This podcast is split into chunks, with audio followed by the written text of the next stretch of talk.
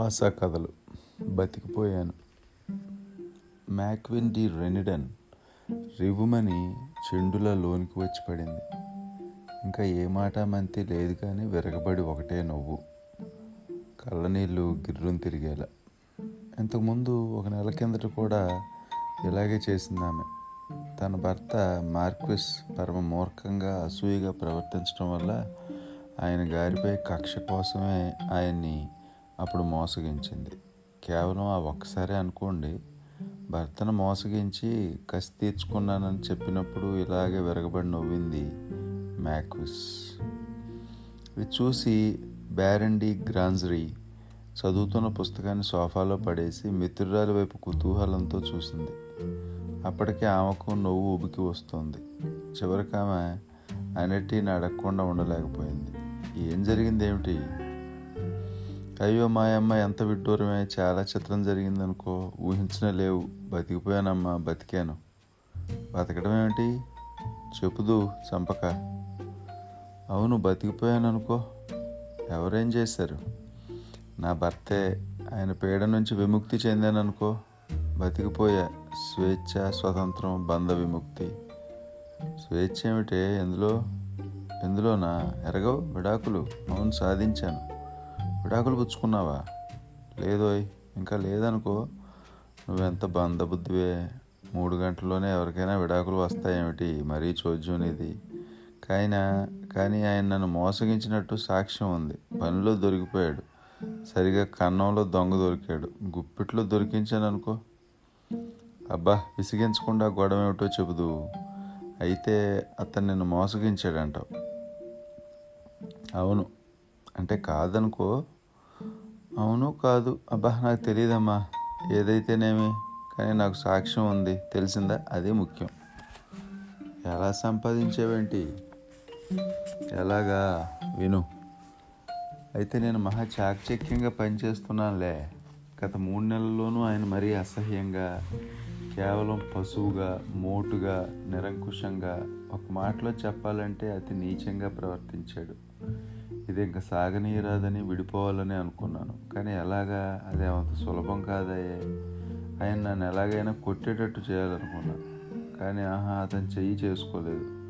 రోజంతా అతను నన్ను విసిగిస్తూ వేలగాని వేలలో బయటికి పోయేటట్టు చేస్తూ విందులకు పోవాలనుకున్నప్పుడు ఇంట మగ్గ చేస్తూ నా బతుకు దుర్భరం చేశాడు. వారాల కొద్దీ ఇలా నన్ను కాల్చుకు తింటాడే కానీ నా ఒంటి మీద ఒక్క దెబ్బ వేయడే. అతగానికి అవతనం ఉందేమోనని కూపి తీశాను. ఉందని తేలింది. కానీ వెయ్యి జాగ్రత్తలు తీసుకుని మరీ వెళ్ళేవాడు ఆమె దగ్గరికి. వాళ్ళిద్దరిని ఒక చోట పట్టుకోవటం అసంభవం. అప్పుడు నేనేం చేశాను అనుకున్నావు నేను పోల్చుకోలేనమ్మా అంది బారనెస్. అయ్యో తెలివి నువ్వెప్పుడు ఇంతేలే. ఆ జంతువు ఫోటో సంపాదించమని మా అన్నయ్యతో చెప్పాను. మీ ఆయన ఉంపుడు గతిదా అవును. దానికోసం వాడికి తొమ్మిది వందల ఫ్రాంకులు ఖర్చు అయింది ఒక విందుకైనంత ఖర్చు. రాత్రి ఏడు గంటల నుండి పన్నెండు వరకు విందు ఆటపాటలు ఏర్పాటు చేసి తద్వారా దాని ఫోటో సంపాదించగలిగాడు. అన్నయ్య ఏదో ఎత్తేసి ఆ ఫోటో సంపాదించేవాడే అనుకో అది అందమైందే. కానీ వాడు అదేమీ ఖాతరు చేయలేదులే. దాని కూర్చున్న వివరాలు కూడా కావాల్సి వచ్చింది. రూపురేఖలు రంగు అవయవాలు ఇంకెన్నో వివరాలు. నాకు నువ్వు చెప్పేది ఏమీ అర్థం కావటం లేదే. అర్థం లేదు తొందరపడకు. నాకు కావాల్సిన బొగట్ట లభించాక వాళ్ళని ఏమిటమ్మా అంటారు? ఆ వ్యాపారం చేసే వాళ్ళని తెలుసా? రకరకాల వ్యవహారాలు చేస్తుంటారే. అనుసంధానము విడాకులు ఇలాంటి వాళ్ళని ఏర్పాటు చేసేవాళ్ళు. వాడి దగ్గరికి వెళ్ళాను. అర్థమైందా? చాలా వరకు అవుతుందిలే. వాడికి ఏమని చెప్పావు? దాని పేరు క్లారెస్సీలే. దాని ఫోటో చూపించి అలాంటి పరిచారిక కావాలి అన్నాను. అందంగా చురుగ్గా శుభ్రంగా తెలివిగా ఉండాలి. ఎంత డబ్బైనా సరే పదివేలు ఖర్చు అయినా పేడ వదిలి వదిలితే చాలు. మూడు నెలల కంటే ఆ ఉండనక్కర్లేదు అనేసరికి అతడు ఆశ్చర్యపడిపోయాడు. అమ్మా తమకు కావలసింది సచ్చీలం గలదే కదా? అతని ప్రశ్న విని నా మొహం కందిపోయింది. సిగ్గుతో. ఎలాగో కష్టం మీద నసుగుతూ అవునండి అంతే. మర్యాద గలదే కావాలి అనగలిగాను అనగలిగాను. మరి నీతి విషయం అని మళ్ళా ప్రశ్నించాడు. జవాబు ఇవ్వటానికి నాకు సాహసం కలగందే. లేదని అర్థం వచ్చేటట్టు తల మాత్రం పంకించాను. ఆ మట్టును హఠాత్తుగా అతగాడికి ఏదో అనుమానం కలిగినట్టు గ్రహించిన నా ధైర్యం చెడింది. కంగారు పడుతూ అబ్బే నా భర్త కోసమేనండి. ఆయన గారికి విభ్రాంతి కలిగించేటందుకే లేండి అన్నాను. అప్పుడు అతను నవ్వనారంభించాడు. అతని వైఖరిని బట్టి నా ఎందు అతనికి తిరిగి విశ్వాసం కలిగినట్టు గ్రహించాను. అంతేకాదు నేను సాహసిని అనే భావం కూడా అతనికి కలిగింది. ఆ సమయంలో నాతో కరచాలనం చేసి నన్ను అభినందించాలనే అభిప్రాయం కూడా అతని మనసులో పుట్టిందని పందెం వేసి చెప్పగలను. ఏదేమైనా అతను నాతో ఇలా అన్నాడు. వారంలో మీరు కోరిన మనిషిని సమకూర్చగలనండి. అమ్మ విధిగా చేసి చేరుతాను. పూచి ఎంత నాదనుకోండి. పని అయ్యాక డబ్బు ఇవ్వండి. ఇది మీ భర్త ఉంపుడుగత్తి ఫోటో అన్నారు కదూ? అవునండి అందమైందే. అట్టే లావు కూడా లేదు. అయితే ఆయనకి ఏ సువాసన ఇష్టం అని అడిగాడు. సువాసన ఏంటి? అన్నాను. నాకు అర్థం కాక. అతను చిరునవ్వుతా అమ్మ మీకు తెలియదా? మగాళ్ళకి మరులు గొలపటంలో సువాసన చాలా ముఖ్యం. తెలియకుండానే ఏవేవో జ్ఞాపకాలను రేగొట్టి మనసు ఉల్లాసపరచడంలో ఈ వాసనలు ప్రధాన పాత్ర గలవి. ఈ సువాసనలు పురుషుల మనసు గందరగోళపరిచి ఉద్రేకపరుస్తాయి. మరిచిపోయిన కులాసాన్ని గుర్తుకు తెచ్చి కార్యాచరణకు పురుగొల్పుతాయి. అంతేకాదు ప్రియురాలతో ఉన్న రోజున ఆయన ప్రీతిగా తినే వంటకాలు కూడా మనకు తెలియాలి.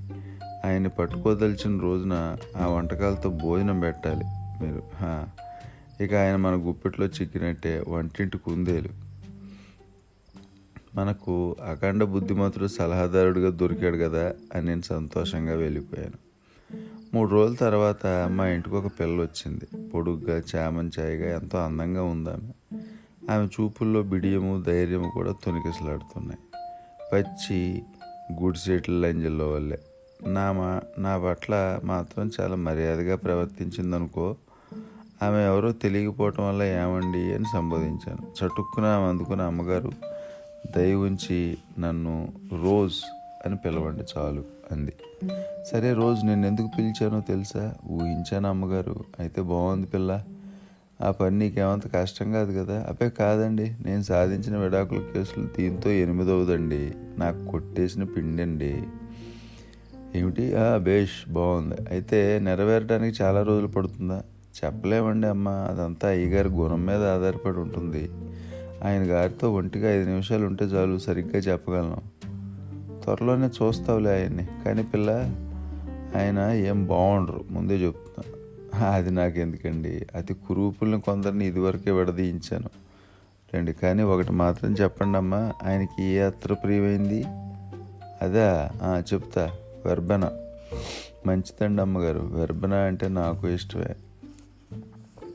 ఆ మనిషి సిల్క్ దుస్తులు ధరిస్తుందా? అదే నాపే కాదు. క్యామ్రింక్ లేస్ ఓ. అయితే ఆవిడ కాస్త పై స్థాయిలో తన్నదా అన్నమాట. సిలుకులు ఇప్పుడు అందరూ కడుతున్నారులేండి. నిజమే.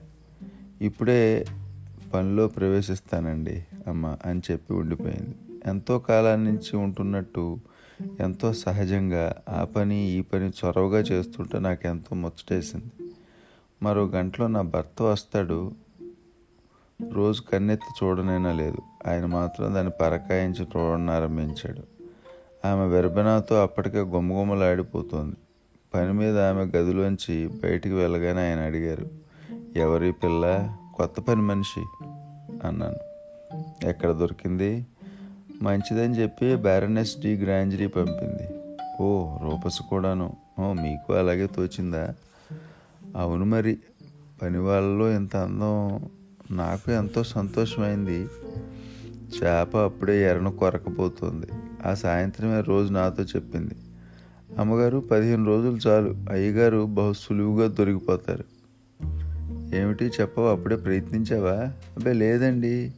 నా పేరు అడిగారు. అంతే నా కంఠం వినాలని. అలాగా సరే. పని త్వరగా కానీ సుమా పిల్ల. మరేం భయం లేదండి అమ్మ. అంతా త్వరలోనే ముగుస్తుంది. కేవలం చులకనైపోకుండా ఉండటానికి కొంచెం పెట్టు చేస్తా అంతే. ఇలా ఓ వారం గడిచింది. ఆయన ఇల్లు వదిలి బయటికి వెళ్ళడమే మానేశాడు. రోజంతా ఇంట్లోనే కాలుగాలిన పెళ్ళిలో తిరుగుతాడు. ఇంకా విచిత్రం. నేను ఎక్కడికి పెడుతున్నా వద్దనడమే లేదు ఇంకా మరి నేను కూడా వాళ్ళిద్దరిని స్వేచ్ఛగా వదలటానికి రోజంతా బయటే తిరిగేదాన్ని. తొమ్మిదో రోజున ఎక్కడికో వెళ్ళి తిరిగి వచ్చాను. నా దుస్తులు తీస్తూ రోజు బెదురుగా అంది. అమ్మగారు ఈవేళ ఉదయం జరిగింది అది ఆ మాట విని ఆశ్చర్యపడ్డాను. ఎందుకో దిగ్భమ చెందానంటే నమ్ము. జరిగిందని కాదు కానీ అది చెప్పే తీరు చూసి ఏమంటానికి తోచక నత్తుతూ అడిగాను. మరి సరిగా జరిగిందా? ఓ కథ బాగానే నడిచింది బేషుగ్గా. మూడు రోజులుగా ఆయన ఒత్తిడి చేస్తున్నారు కానీ నేనే ఆటంక పెడుతున్నా. ఎప్పుడు పట్టుకోవాలో చెప్పండి అమ్మగారు ఏర్పాటు చేస్తాను. ఆహా నిజం. అయితే చూడు గురువారం. సరేనా? సరే అమ్మగారు. అప్పటి వరకు ఇంకేమీ చనువేయంలేండి చేపకు కాస్త ఆకలి పుట్టిస్తేనే కానీ ఎర్ర మెంగదు. పని సాలుకోనం అవుతుందని ధైర్యం ఉందా? ఓ తప్పకుండా. ఈలోగా ఆయన ఉద్రేకపరుస్తూ ఉంటా. మీరు చెప్పిన వేళకి సరిగ్గా టంగన అక్కడ ఉండేటట్టు చేసేస్తే సరే అమ్మగారు? అయితే సరే సరిగ్గా ఐదు గంటలకి. సరేనండి అమ్మగారు స్థలం? నా పడగ గదిలోనే. బాగుందండి అమ్మ మీ గదిలో సరిగ్గా ఐదింటికి. ఇంకప్పుడు ఏం చేశానో తెలుసా? ముందస్తుగా వెళ్ళి అమ్మని నాన్నని పిలిచాను. డి. ఆర్విలిన్ బాబాయ్ని ప్రెసిడెంట్ గారిని జడ్జి రాఫెట్ గారు లేరు. మా వారి మిత్రుడు ఆయన కూడా తీసుకొచ్చాను. నేను వాళ్ళకు ముందుగా ఏమీ చెప్పలేదు. సరిగా ఐదు గంటలు సడి కానికుండా ఒకరి వెంట ఒకరు అందరం నా గది గుమ్మం దగ్గరికి వెళ్ళాం. నా గుండెలో ఆ సమయంలో ఎలా కొట్టుకుంటున్నాయని మరో సాక్షిగానైనా పనికి వస్తాడని ద్వారపాలకును కూడా మేడ మీదకి రప్పించాను. ఐదు టంగును కొట్టింది. తలుపులు బార్లా తెరిచేసరికి ఆయన ఎదురుగా ప్రత్యక్షం. ఏం అవతారం చెప్పనే మామయ్య మా అమ్మ ఏం ముఖమే నువ్వు అప్పుడు ఆయన మొహం చూడాలనుకో. బుద్ధిహీనుడు పశువు అలికిడి విని మా వైపు తిరిగి చూశాడు. ఎంత హాస్యాస్పదంగా ఉన్నాడు అనుకున్నావు నేను ఒకటే నవ్వు. నాకు నవ్వు ఆగనిదే. నాన్నగారికి చాలా కోపం వచ్చేసింది. అల్లుడికి దేహశుద్ధి చేద్దామని కూడా ప్రయత్నించారు. పాప మా ద్వారపాలకుడే సాయం చేసి గమ్మున బట్టలు తొడిగించాడు ఆయన గారికి. వాడు చాలా మంచివాళ్ళే విశ్వాసపాత్రుడు. మా అందరి కళ్ళ ఎదుట ఆయన మూళ్ళ నిలబడి బట్టలు కట్టుకున్నాడు. అయ్యో రాత మేము చూస్తుండగానే నౌకరు ఆయన గారి పంటలం బొత్తాలు పెట్టి పెడుతుంటే ఎంత అందంగా ఉందనుకున్నావు? అందరి ఎదుట ఇక రోజు. అది అద్భుతమైందిలే. అది ఒకటే ఏడుపు. మా బాగా ఏడిచేసిందిలే. అలాంటి పిల్లలు మనం ఎక్కడ చూడమనుకో రత్నం. నీకు ఎప్పుడైనా దాని అవసరం పిలిచిందంటే వచ్చిందంటే పి- పిలిపించవచ్చు గుర్తుంచుకో. అక్కడి నుంచి సరాసరి ఇక్కడికి వచ్చాను. కదంతా నీతో చెబుదామని. ఇప్పుడు ఇంక నేను స్వతంత్రురాలిని విడాకులు వర్ధిల్లాలి చిరస్థాయిగా ఉండాలి అంటూ సంతోషాతిరేకంతో ఆమె నాట్యం ఆరంభించింది. బ్యారనెస్ విస్తుపోయి పరధ్యానంగా సాలోచనే ఉంది. అది చూడడానికి నన్ను ఎందుకు పిలవలేదు?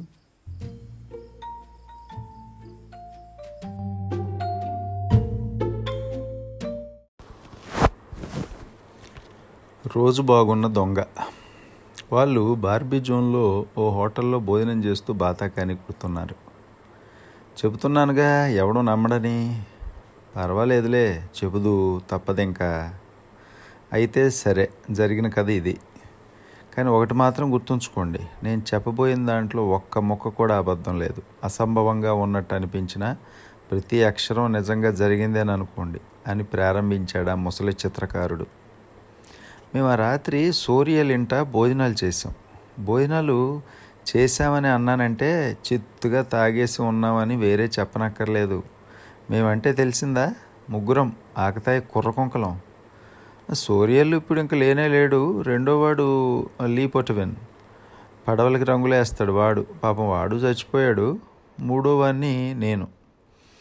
మా స్టూడియో పక్కన ఉన్న చిన్న గదిలో నేల మీద మేము ముగ్గురం చాప చుట్టుగా పడి దొర్లుతున్నాం. మాలోకి కాస్త మతి సరిగ్గా ఉన్నవాడు పొటేవిన్ ఒక్కడే సూర్యులు ఎప్పుడు తాగిన మతి చాలా చంచలంగా ఉంటుంది. వాడు వెళ్ళకిల్లా పడుకొని కాళ్ళు కుర్చీపైకి పెట్టి యుద్ధం సిపాయిల దుస్తుల్ని గూర్చి మాట్లాడుతున్నాడు.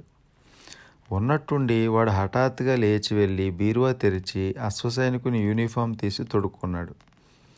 ఆ తర్వాత పదాతి సైనికుని యూనిఫామ్ తెచ్చి పొటేవిన్ని తొడుక్కోమన్నాడు. వాడు ఒప్పుకోపోయేసరికి మేమే బలాత్కారంగా వాడిని ఆ యూనిఫామ్లో దిగేశాం. ఆ యూనిఫామ్ ఎవడో మహాకాయుడిదేమో పొటేవిన్ దాంట్లో దూరి అజాపజా లేకుండా పోయాడు. నా వంతుకి మరో రకం యూనిఫాము కైరా సేలర్స్ది వచ్చింది. గుండెలకి వీపుకి చర్మపు ఆచ్ఛాదనలు ఉంటాయి నా యూనిఫారానికి. ఈ మాదిరిగా తయారైన మా చేత సోరియల్ డ్రిల్ కూడా చేయించాడు. సచ్చేలాగా మళ్ళా ఉన్నట్టుండి అన్నాడు దగా సిపాయిలం గనక సిపాయిల్లాగే తాగాలరా. ఓ పెద్ద గిన్నెలో పంచామృతం తయారు చేసాం పాత పటాలపు పాటలు గొంతెత్తి అరుస్తూ పంచి గ్లాసుల కొద్దీ తాగేస్తుంటే మాకు ఈ లోకంలో ఉన్నట్టే లేదు. ఎంత తాగినా మా లోకాల్లో పొటేవినికి మతి పూర్తిగా పోదని చెప్పాను కదా. వాడు ఉన్నట్టుండి "ఉష్, స్టూడియోలో ఏదో అలికిడవుతుందిరా అన్నాడు. దొంగ కనగాడు అంటూ సూర్యలు తూలుతూనే లేచాడు. ఇంకా నయమే అదృష్టవంతులు. వాడు మార్సిలేజ్ యుద్ధగీతం అందుకున్నాడు ఆ పలంగా పౌరులారా సాయుధులు కండోయ్ అంటూ. వాడు గోడ మీదనే తగిలించుకున్న రకరకాల ఆయుధాలు తీసి మా మా యూనిఫారాలకు తగినట్టుగా మాకు అందించుతుంటే మేము యుద్ధ సన్నద్ధులం అయ్యాం. నాకు చేతుపాకి పట్లా కత్తి పొటేవెనికి బాయినెట్లో ఉన్న పెద్ద తుపాకీ సూర్యలకి కావలసింది లభించనందున పిస్తూలు గండ్రగొడ్డలి ఇవి మా సాధనాలు. స్టూడియో తలుపులు భద్రంగా తెరిచి పటాలం పురోగమించింది. గది మధ్యలోకి వెళ్ళాక సూర్యల్ మల్లా అన్నాడు నేను జనరల్ని. నన్ను ఉద్దేశించి అశ్వికులు శత్రువు పారిపోకుండా చూడాలి. అంటే తలుపు గడియ పెట్టాయి. పొటవెన్ను ఉద్దేశించి పదాతులు నాకు అంగరక్షకులుగా ఉండాలి. నాకు ఇచ్చిన ఆజ్ఞల్ని పాలించి మళ్ళా పటాలాన్ని చేరుకున్నా. మా వాళ్ళు పెద్ద తెర వెనుక పొంచి ఉండి శత్రువు ఆచికి కనిపెడుతున్నారు. నేను అక్కడికి వెళ్ళేసరికి ఏదో పెద్ద చప్పుడైంది కొవ్వొత్తి దీపం తీసుకెళ్ళి చూద్దును కదా స్టూడియో డమ్మి కొయ్య బొమ్మ మీద పొటవిన్ బాయినెట్ ఛార్జ్ చేస్తున్నాడు. సూర్యల్ గండ్రగొడ్డలతో దాన్ని నరుకుతున్నాడు. తగిన పొరపాటు నివేదించాను జనరల్కి. వాడు అన్నాడు కదా జాగ్రత్త ఇక భద్రంగా ఉండండి. అందరం కలిసి ఇరవై నిమిషాల సేపు స్టూడియో మూలమూలలన్నీ గాలించేసాం ఏమీ కనపడలేదు. పొట్టేవినికి ఏం తోచిందో కానీ కబ్బోర్డ్లో చూద్దాం అనుకున్నాడు. కబ్బోర్డు చాలా పెద్దది లోతైంది కూడాను. లోపల చిమ్మ చీకటి. కొవ్వొత్తి పట్టుకొని దాంట్లోకి పురోగమించిన నేను గాబరాతో తిరోగమించాను. దాని లోపల ఏదో నిజం మనిషి ఉండి నా వైపే గుడ్లిరిమి చూస్తున్నాడు. ఎలాగో సంభాలించి కబ్బోర్డు తలుపు మూసేసి అందరం కలిసి సంప్రదింపులు సాగించాం. అందరిది తలో అభిప్రాయం అయింది. పొగబెట్టాలంటాడు సోరియల్ పస్తు పెట్టి లొంగదీయాలంటాడు మందుతో పేల్చేయాలన్నాను నేను. తర్జన భర్జన జరిగింది. ఆఖరికి పొటోవెన్ సూచన అంగీకరించి పంచామృతాన్ని తెచ్చి కబ్బోర్డు ముందరే కూర్చుని దొంగ పేరు మీద మళ్ళీ సేవించాం. ఎన్ని గ్లాసులు తాగామో లెక్కే లేదు. కానీ కొంతసేపు అయ్యాక జనరల్ ఇంకో సూచన గావించాడు. ఖైదీని బయటికి తెచ్చి ఒకసారి చూద్దాంరా. హుర్రా అని ఓంకరించాను నేను. ఆయుధాలను ఒక కుమ్మడిగా ఎత్తి జులిపిస్తూ కబ్బోర్డు మీదకి వెళ్ళిపడ్డాం. ఎలాగైతేనేం తలుపు తీసి సోరియల్ పిస్తోల్ మీద టకటకలాడిస్తూ ముందు చొరబడ్డాడు. పిస్తోల్ దట్టించలేదనుకోండి వాడి వెనకే నేను పొటవిన్ను గావుకేకలేస్తూ లోపలికి చొరబడ్డాం. చీకట్లో చిందులాట అయ్యాక ఎలాగైతేనేమో దొంగను పట్టుకొని బయటికి లాక్కొచ్చాం. వాడి గుడ్డలు మాసి పీలికలే ఉన్నాయి. తల నెరిచిపోయి చింపిరిగా ఉంది. వాడు శుష్కించి ఉన్నాడు. పాత దొంగలా కనపడ్డాడు. కాళ్ళు చేతులు కట్టేసి వాడిని కుర్చీలో కూలవేశాం. ఎంత చేసినా వాడు నోరు మెదపనే లేదు. ఈ నిర్భాగ్యుణ్ణి విచారణకు పెడదాం అన్నాడు సోరియల్. తాగిన మీదట వాడిలో మంచి గంభీరత కలిగింది. నాకు అది సబబుగానే కనిపించే స్థితిలో ఉన్న నేను ప్రాసిక్యూషన్ తరపు పొట్టువెన్ డిఫెన్స్ తరపు వాదించేందుకు నిర్ణయం అయింది. ఆఖరికి డిఫెన్స్ వకీల్ తప్ప మిగతా అందరం ఖైదీకి మరణశిక్ష విధించాలనే తీర్పుకి అంగీకరించాం. ఇప్పుడు శిక్ష అమలు జరుపుదాం అన్నాడు సూర్యల్. కానీ పురోహితుని ముందర తన పాపాలను అంగీకరించి పశ్చాత్తాపడిందే వాడు చావటానికి వీల్లేదే. అంతరాత్మ పీడించినట్టు వాడు ఇట్లా అన్నాడు కానీ నేను అభ్యంతరం చెప్పాను. చాలా రాత్రి అయింది. ఇప్పుడు పురోహితుడు ఏమిటి అయితే నన్నే పురోహితుని స్థానం తీసుకోమన్నాను పాపాలన్నీ అంగీకరించి పశ్చాత్తాపడమని దొంగతో చెప్పేసరికి వాడు బెంబేలు పడిపోయాడు. వీళ్ళెక్కడ పిశాసపు పాడిగట్లో అనుకుని ఉంటాడు. నూతిలో పడ్డట్టు హీనస్వరంతో వణుకుతూ ఏమిటిది? చెప్పండి మీరు ఏం చేస్తారేమిటి? అన్నాడు. వాడు మాట్లాడడానికి అదే మొదలు. సూర్యులు వాడిని మోకరించమని దాష్టీకరణ చేస్తూ వాడికి బాప్టిజం కాలేదేమోననే శంకతో దొంగ నెత్తి మీద ఓ గ్లాసుడు సారా గుమరించాడు నీ పాపాలు అంగీకరించు. నీకు ఆఖరి గడియలు వచ్చాయి. బాబోయ్ సాయం చంపేస్తున్నారు బాబోయ్ అని గావు కేకలు వేస్తూ దొంగ కిందపడి దొర్లుతూ అందినవన్నీ తన్నేస్తున్నాడు. వీడి కేకలకి ఇరుగు పొరుగు వాళ్ళు లేస్తారేమోనని వాడి నోట్లో గొడ్డలు గొక్కాం. రాండి పని పూర్తి చేసేద్దాం అన్నాడు తాలిమి కోల్పోయిన సోరియల్. పిస్తోలు దొంగ మీద బారు చేసి మేట నొక్కాడు. నేను తుపాకీని పేల్చాను కానీ రెండూ కూడా మందులేనివే కావటం వల్ల పేలనే లేదు. ఫోటోవేన్ ఇదంతా చూస్తూ హఠాత్తుగా మనకి మనిషిని చంపేందుకు నిజంగా హక్కు ఉందా? అన్నాడు. వీడికి మరణశిక్ష విధించాం కదట్రా అన్నాడు సూర్యల్. అవుననుకో కానీ మనకి పౌరుని చంపే అధికారం ఎక్కడుందిరా? పోలీస్ స్టేషన్కి అప్పగించుదాం. వాడన్నమాట సబబే కానీ ముసలి దొంగ నడవలేడు కదా. అంచేత వాడిని బల్ల మీద పడుకోబెట్టేసి కట్టేసి నేను పొట్టువెన్ను చెరువు పక్క సాయం పట్టేస్తుంటే వెనక సూర్యల్ గార్డు డ్యూటీ వహించి నడిచాడు. స్టేషన్లో అధికారి మమ్మల్ని బాగా ఎరుగును. మా పరిహాసాలు అగాయిత్యాలు తెలిసిన వాడవటం వల్ల ఇది కూడా అగతాయితనం అనుకుని నవ్వుతూనే ఖైదీని తీసుకోవడానికి నిరాకరించాడు. సూర్యలు గట్టిగా చెప్పబోయేసరికి అతను మమ్మల్ని కఠినంగా మందలించి పిచ్చి వేషాలు కట్టిపెట్టి ఇంటికి పోయి గమ్మును తొంగమన్నాడు. ఇంక చేసేదేమీ లేక దొంగ వెదవని మళ్ళా మోసుకుంటూ సూర్యుల ఇంటికి వెళ్ళిపోయాం. ఇప్పుడు వీడిని ఏం చేద్దాంరా? అన్నాడు. పుట్టవనికి సానుభూతి కలిగింది. పాపం ముసలాడు చాలా అలసిపోయాడురా అన్నాడు. దొంగ అప్పటికే సగం చచ్చినట్టు ఉన్నాడేమో నాకు కూడా వాడిని చూస్తే జాలేసింది. నేను వెంటనే దొంగ నోట్లోంచి గొడ్డలు తీసేస్తూ అడిగాను. ఎలా ఉందిరా ముసలాడా? అయ్యా దేవుడో నా ప్రాణం కడుముడుతోంది అని మూలిగాడు దొంగ. సూర్యులు కూడా మెత్తబడిపోయి దొంగకట్లు ఇప్పేసి చిరకాలమే చూసిన మిత్రుని మాదిరిగా ఆదరణ ఆరంభించాడు. తక్షణం ఓ పెద్ద గిన్నెలో పంచామృతం తయారు చేసాం మొదటి గ్లాస్ అందియగానే ఆ ముసలాడు దాన్ని ఒక చిటికలో ఖాళీ చేశాడు. గ్లాస్ మీద గ్లాస్ ఖాళీ అవుతుంది. మేము ముగ్గురం కలిసి పట్టించిన దానికంటే ఆ ముసలాడు ఒక్కడే ఎక్కువ తాగుతున్నాడు. తెల్లవారు వస్తుంటే వాడు మెల్లిగా లేచి తాపిగా అన్నాడు. నేను ఇంకా వెళ్ళిపోవాల్సి వస్తుంది. ఇప్పుడే ఇంటికి వెళ్ళిపోతాను.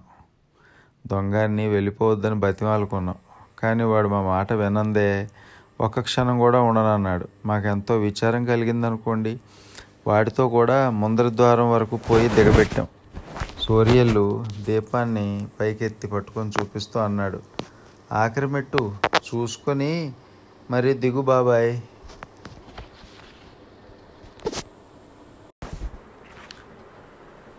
రతీదేవి పూర్వకాలం బ్రానిజా నగరంలో గొప్ప యూదు పండితుడు ఉండేవాడు.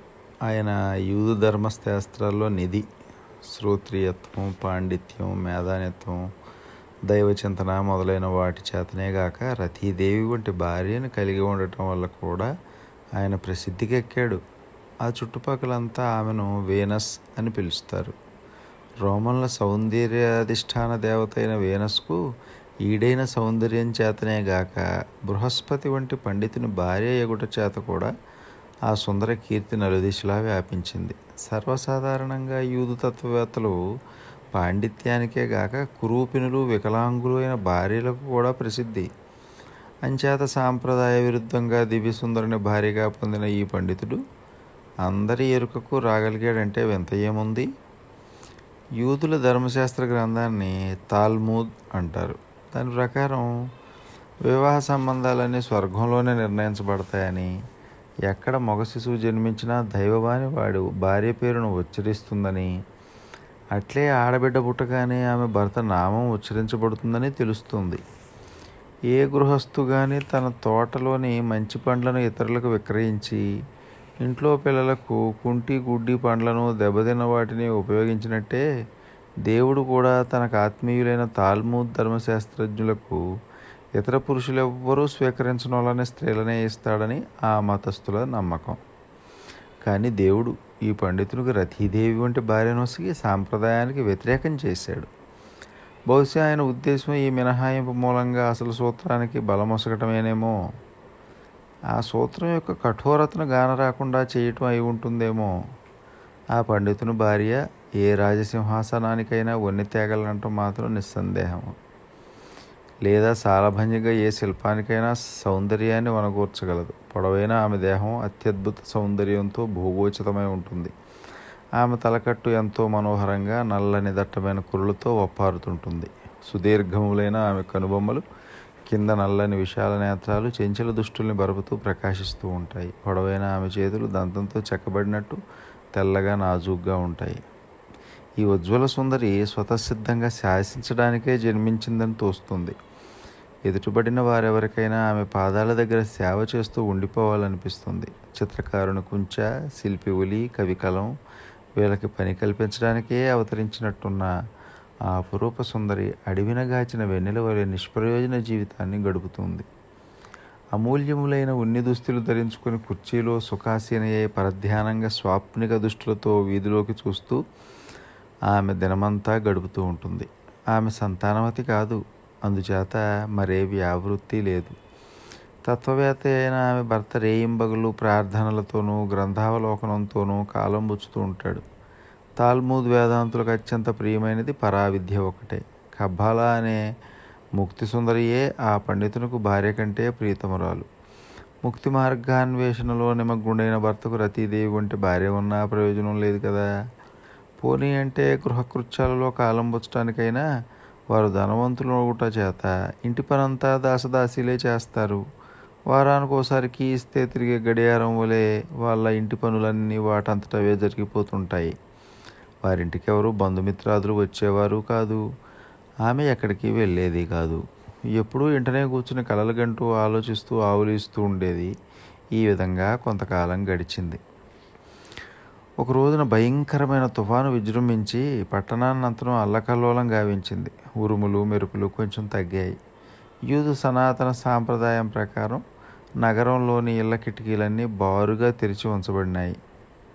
దేవదూతలను ఆహ్వానిస్తూ ఆ సమయంలో నా యూదు సుందరి పడక కుర్చీలో సుఖాను సీనురాలే సాలోచని అయి ఉన్నది. వెచ్చని ఉన్ని దుస్తులు ధరించిన చలికామె సుకుమార శరీరం వణుకుతూనే ఉంది.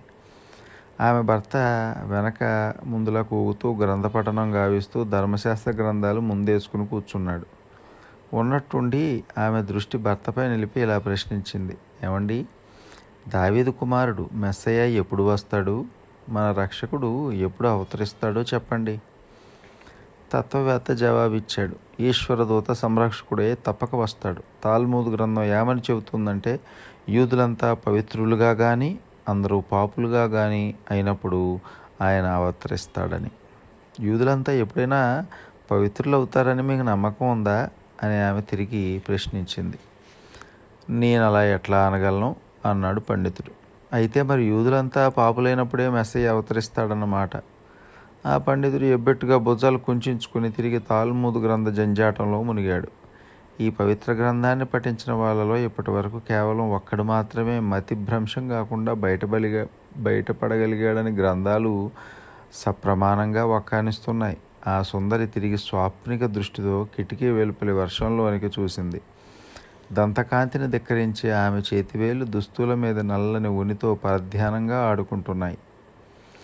వేరొకనాడు ఆ యూదు వేదాంతి దగ్గరలో ఉన్న మరో పట్టణంలో జరిగే పండిత సభకు వెళ్ళాడు. కర్మకాండ సంబంధమైన కొన్ని సమస్యలు చర్చించి నిర్ణయించాల్సి ఉంది అక్కడ ఆయన పాండిత్య ప్రతిభ వల్ల చర్చలన్నీ అనుకున్న దానికంటే అతి శీఘ్రంగానే ముగిసి సమస్యలు పరిష్కరించబడ్డాయి. అందుచేత ముందు అనుకున్నట్టు మరునాడు ఉదయం గాక ఆనాటి సాయంత్రమే ఆయన స్వస్థలానికి బయలుదేరాడు.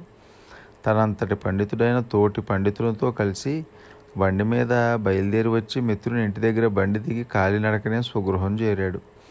తన ఇంట్లోంచి ప్రకాశవంతమైన దీపకాంతి ప్రసరించటం ముంగిట ఎవడో సేవకుడు హుషారుగా పొగ తాగుతూ ఉండటం చూసి ఆ పండితుడు ఆశ్చర్యపడ్డాడు. ఆయన కుతూహలుడే స్నేహస్వరంతో ఆ సేవకుని ప్రశ్నించాడు. ఇక్కడ ఏం చేస్తున్నావు? ఆ సుందరి భర్త తలవని తలంపుగా వస్తాడేమోనని కాపలా కాస్తున్నానన్నాడు సేవకుడు. ఆహా అలాగా? భద్రంగా చూస్తుండు అంటూ ఆ వేదాంతి నిష్క్రమణ నభయిస్తూ తోటలోంచి దొడ్డుగుమ్మం వైపుగా పోయి ఇంట ప్రవేశించాడు. భోజనాల గదిలో టేబుల్ ఇద్దరు తినిపోయిన పల్లెములు కనిపించాయి. పడగ గదిలో ప్రవేశించాడు. భార్య మామూలుగానే అమూల్య అవసరాల్లో కిటికీ దగ్గర కూర్చుని ఉంది. కానీ ఎందుకో ఆమె చెక్కిలో ఎర్రబారి ఉన్నాయి. ఆమె నేత్రాల్లో మామూలుగా కనిపించే ఉదాసీనత కాక సంతృప్తి ఉత్సాహము వెళ్ళి త్రీప్త తీప్త నేత్రాలతో భర్తను వీక్షిస్తుంటే ఆమె చూపుల్లో పరిహాసరేఖలు గానవచ్చాయి. ఆయన కాలికి తగిలిన వస్తువు ఏదో చప్పుడు చేసింది. దాన్ని పైకెత్తి దీపకాంతిలో చూడగా అదొక రికాబుల జత. పండితుడా సుందరితో నీతో ఇక్కడున్న వారెవరు? అన్నాడు. ఆ సుందరి నిరసనగా భుజాలు కుంచుకుంటూ మౌనంగా ఉండిపోయింది. అయితే నన్నే చెప్పమంటావా? అశ్వదళ నాయకుడి ఇంటికి వచ్చి వెళ్ళాడు అంతేనా? జాకెట్ మీద కప్పుకున్న శాలువాను తెల్లని చేతితో నిమురుతూ ఆమె జవాబిచ్చింది. అతడిక్కడ నాతో ఎందుకు ఉండకూడదు ఏమిటి నీకేమైనా మతి చెడిందా? నాకు మతి బాగుండే అంటున్నాను అంది. ఆమె అరుణాధరం మీద లాలసత్వం తెలివితో కూడిన మధుర మందహాసం చిందులాడింది. అయ్యో పాపం దురదృష్టవంతులైన మన యూదుల్ని రక్షించే మెస్సయ్య నువ్వు శీఘ్రంగా రావించేందుకు నా చేతనైంది ఉడతా భక్తిగానైనా చేయవద్దు అంది.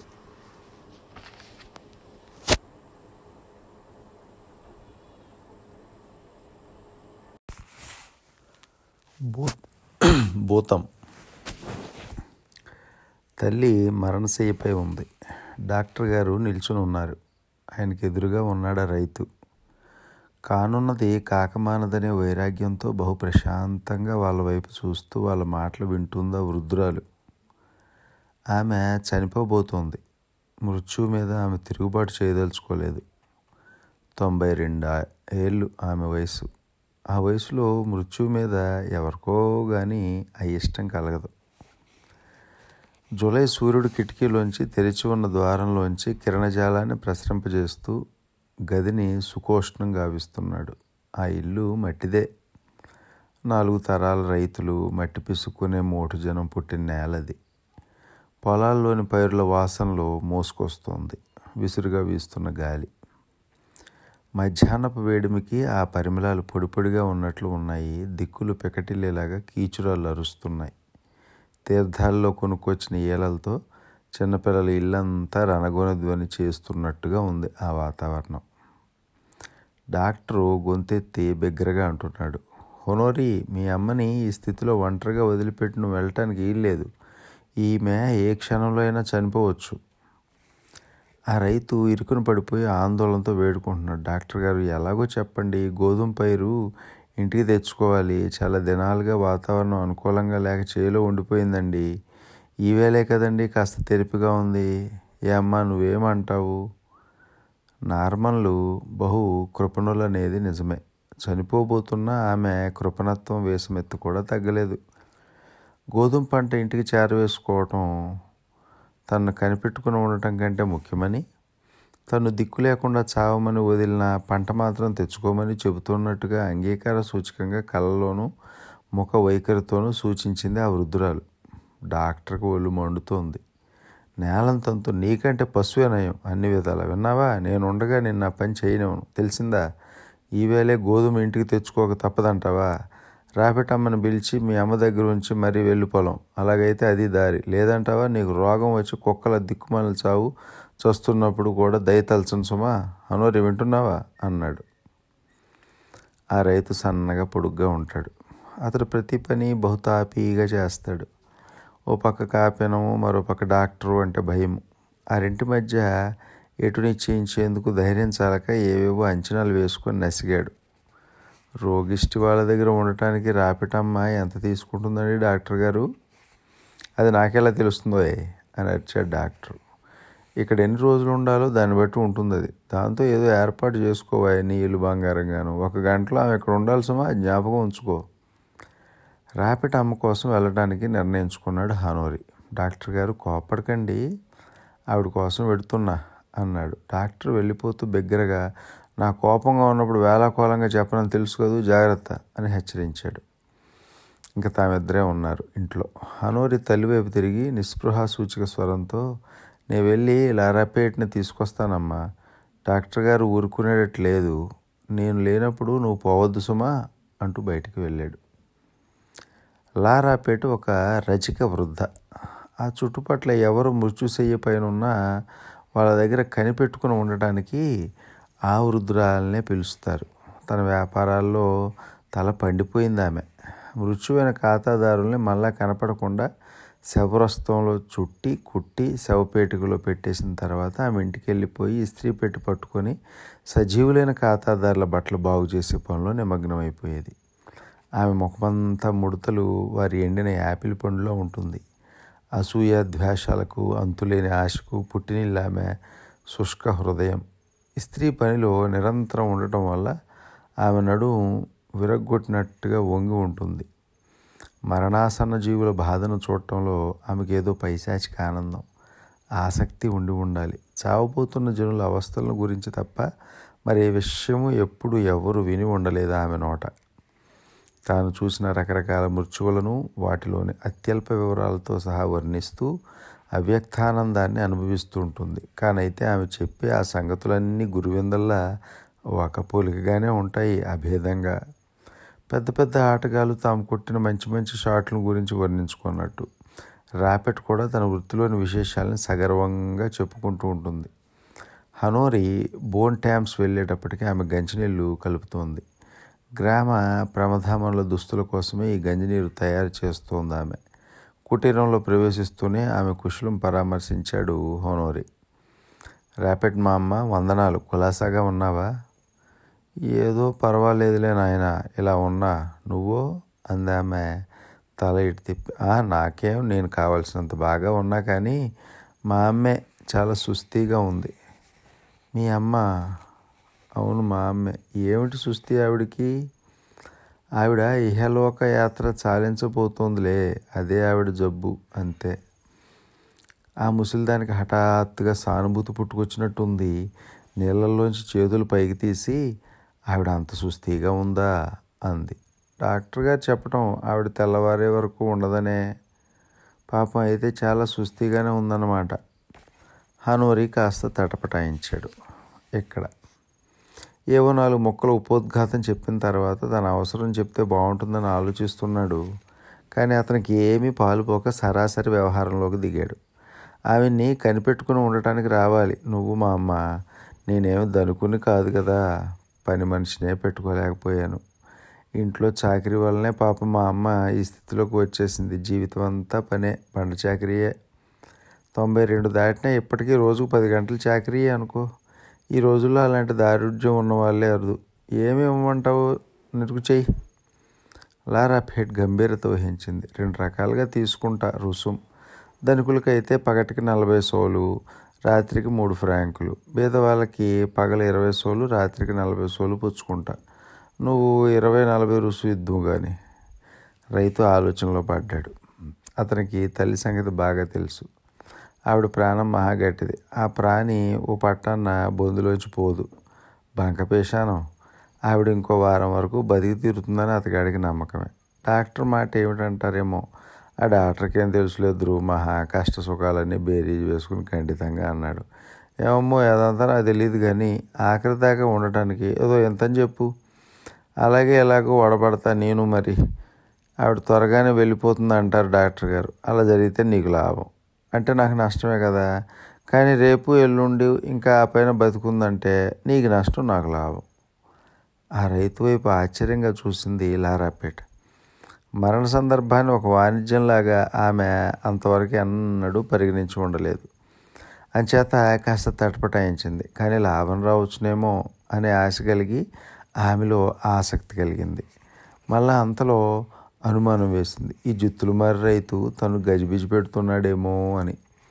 అంచేత మీ అమ్మను చూసే వరకు ఏమీ చెప్పలేను అని ఊరుకుంది. అయితే రా సరే మా అమ్మని చూడు ఆమె చేతులు కడుక్కుని తక్షణం అతనితో బయలుదేరింది. ఇద్దరు మౌనంగానే నడుస్తున్నారు. ఆవిడ చిటి చిట్టి అడుగులు వేస్తోంది. చురుగ్గా అతను పెద్ద పెద్ద అంగలు వేస్తూ అడుగు దుక్కి ఏదో కాలువ దాటుతున్నట్టు నడుస్తున్నాడు.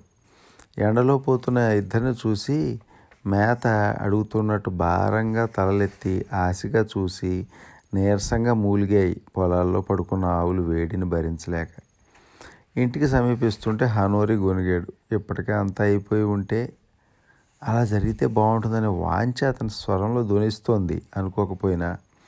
కానీ ముసలిది ఇంకా చనిపోలేదు. కుక్కి మాంసం మీద వెల్లికెల్లా పడుకుని ఉంది బూడిద రంగు దుప్పటి కప్పుకొని కాయలు గాచిన అరచేతులు పక్షవాతంతో ముడుచుకుపోయిన వేలు గల సన్న శుష్క హస్తాలు చూస్తే ఏ జంతువు పంజాలో పీతగోల్లో గుర్తొస్తాయి.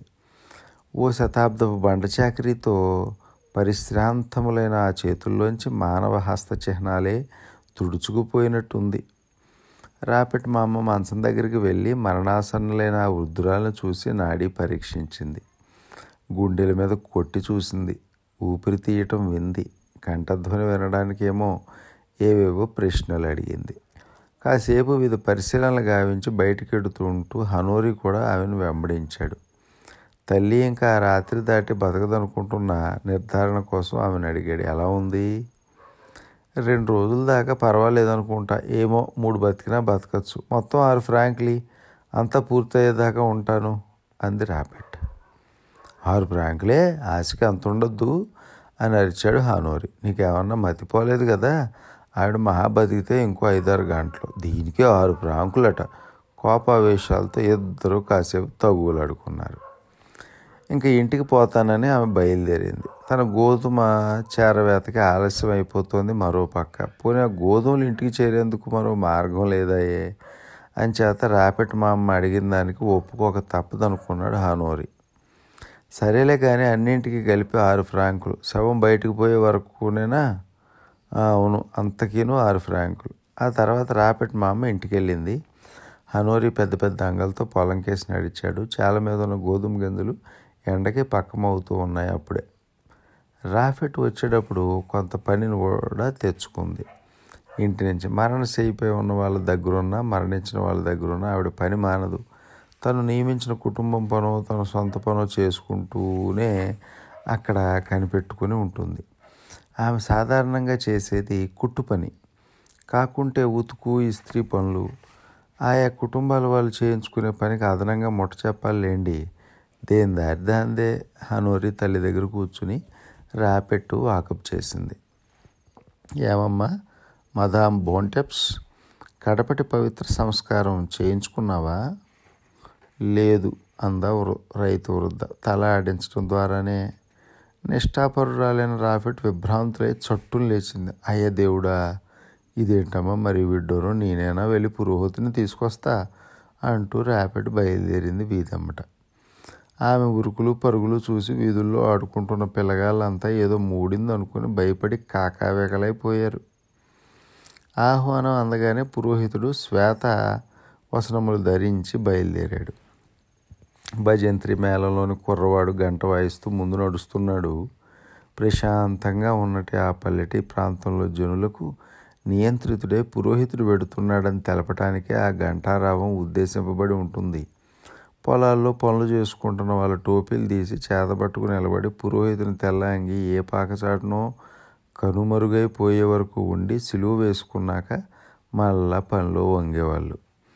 పొలాల్లో గోధుమ పనులు కడుతున్న స్త్రీలు సిలువ వేసుకోవడానికి ఒక్కసారి నిలబడుతూ ఉన్నారు. ఎర్రని దుస్తులు ధరించిన భజంత్రి కుర్రాడు గంట వాయిస్తూ గబగబా నడుస్తుంటే పురోహితుడు శిరస్సును కొంచెం ముందుకు వంచి ఏవో మంత్రాలు చదువుతూ వెంబడిస్తున్నాడు. పురోహితుడు ఆత్సంగా తెల్లటి వస్త్రాలని తలపై నల్లని చతురస్రపు టోపీని ధరించి ఉన్నాడు. వాళ్ళ వెనకాలే రాపెట్ సాష్టాంగంగా ప్రణామం ఆచరించదలిచిందా అన్నట్టు నడుముకు వంగి వస్తుంది. చర్చిలోకి వలె ఆమె రెండు చేతులు జోడించుకుని ఉంది. ఈ వింత చూసి బెదిరిపోయిన కోడిపెట్టలు బోధి వెంబడే పరిగెత్తిపోయి కంచిలోని కంతకుండా దూరి అదృశ్యమైపోయాయి. బీట్లో రాటన కట్టిన గుర్రపిల్ల పురోహితుని తెల్లని రూపాన్ని చూసి కట్టుతాటి పొడవున దౌడు తీస్తూ వెనకటి కాళ్ళతో గాలిలో తన్నుతూ గెంతనారంభించింది. చేలో పనులు కడుతున్న హనోరి హడావుడు చూసి కూడా ఉన్న పనివాడిని అడిగాడు. పురోహితుడు ఎక్కడికి రా పెడుతున్నాడు? కూలి అతనికంటే తెలివైన వాడేమో మీ అమ్మకి కడపటి పవిత్ర సంస్కారాన్ని తీసుకెడుతున్నారు అన్నయ్య. ఆ మాత్రం తెలీదు అని జవాబిచ్చాడు. అవునరా నిజమేనని అంగీకరించి హనోరి మళ్ళా పనిలో వంగున్నాడు. బోంటెప్స్ అవ్వ కడపటిసారి పాపాంగీకారం గావించి విముక్తిని స్వీకరించి అభిషేక తీర్థం తీసుకుంది. ఈ కర్మకాండ పూర్తి చేసి పురోహితుడు వెళ్ళిపోయాడు. ఒక్కగా ఉన్న ఆ కొంపలో మళ్ళా ముదుసర్లిద్దరూ మిగిలారు. రాపెట్ రోగి వైపు చూస్తూ ఇంకా ఎంతసేపు ఉంటుందా? అని ఆలోచిస్తుంది. పొద్దు వాలింది చల్లని పిల్లగాళ్ళు వీస్తున్నాయి. కిటికీ తెర తెల్లని గుడ్డలు పసిమిగా కనిపిస్తున్నాయి. తెరల మీద వాళ్ళ ఈగలు చుక్కల్లా ఉన్నాయి. కిటికీ తెరల గాలితో ఎగిరిపోవడానికి కొట్టుమిట్టాడుతున్నాయి. ఆ వృద్ధురాలి ప్రాణాలకి వలెనే నిశ్చలంగా పడుకున్న ఆ వృద్ధురాలు అతి సమీపంలో ఉన్న మృత్యువు కోసం నిరీక్షిస్తున్నట్టు కళ్ళు తెరుచుకునే ఉంది. నిరీక్షించిన కొద్దీ మృత్యు ఆలస్యంగా ఆవిస్తుంది. ఆ ముఖంలో ఉదాసీనత గాక మరే భావము గోచరించడం లేదు. చీకటి పడుతుంటే హనోరి ఇంటికి వచ్చాడు. మంచం దగ్గరికి వెళ్ళి తల్లి ఇంకా జీవించే ఉండటం చూసి ఎలా ఉందమ్మా? అని అడిగాడు. రాపెట్టి మా అమ్మని మళ్ళా తెల్లారగట్ల రమ్మని పంపేశాడు. తరువాత ఆమె వేకునే తిరిగి వచ్చింది. అప్పటికే హనోరి వండుకొని కాస్త మంచి మాట చేసుకున్నాడు. ఏమిటి మీ అమ్మ ఇంకా బతికే ఉందా? ఆ నిక్షేపంలా?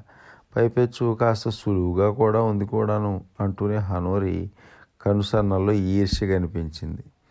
తల్లిని రాపెట్కి అప్పగించి హనోరి పొలం వెళ్ళిపోయాడు కాసేపట్లో.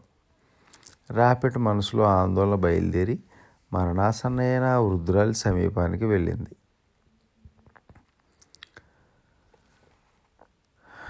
ఎంత కోపం వచ్చినా ఆమె కుట్టు పని మానలేదు.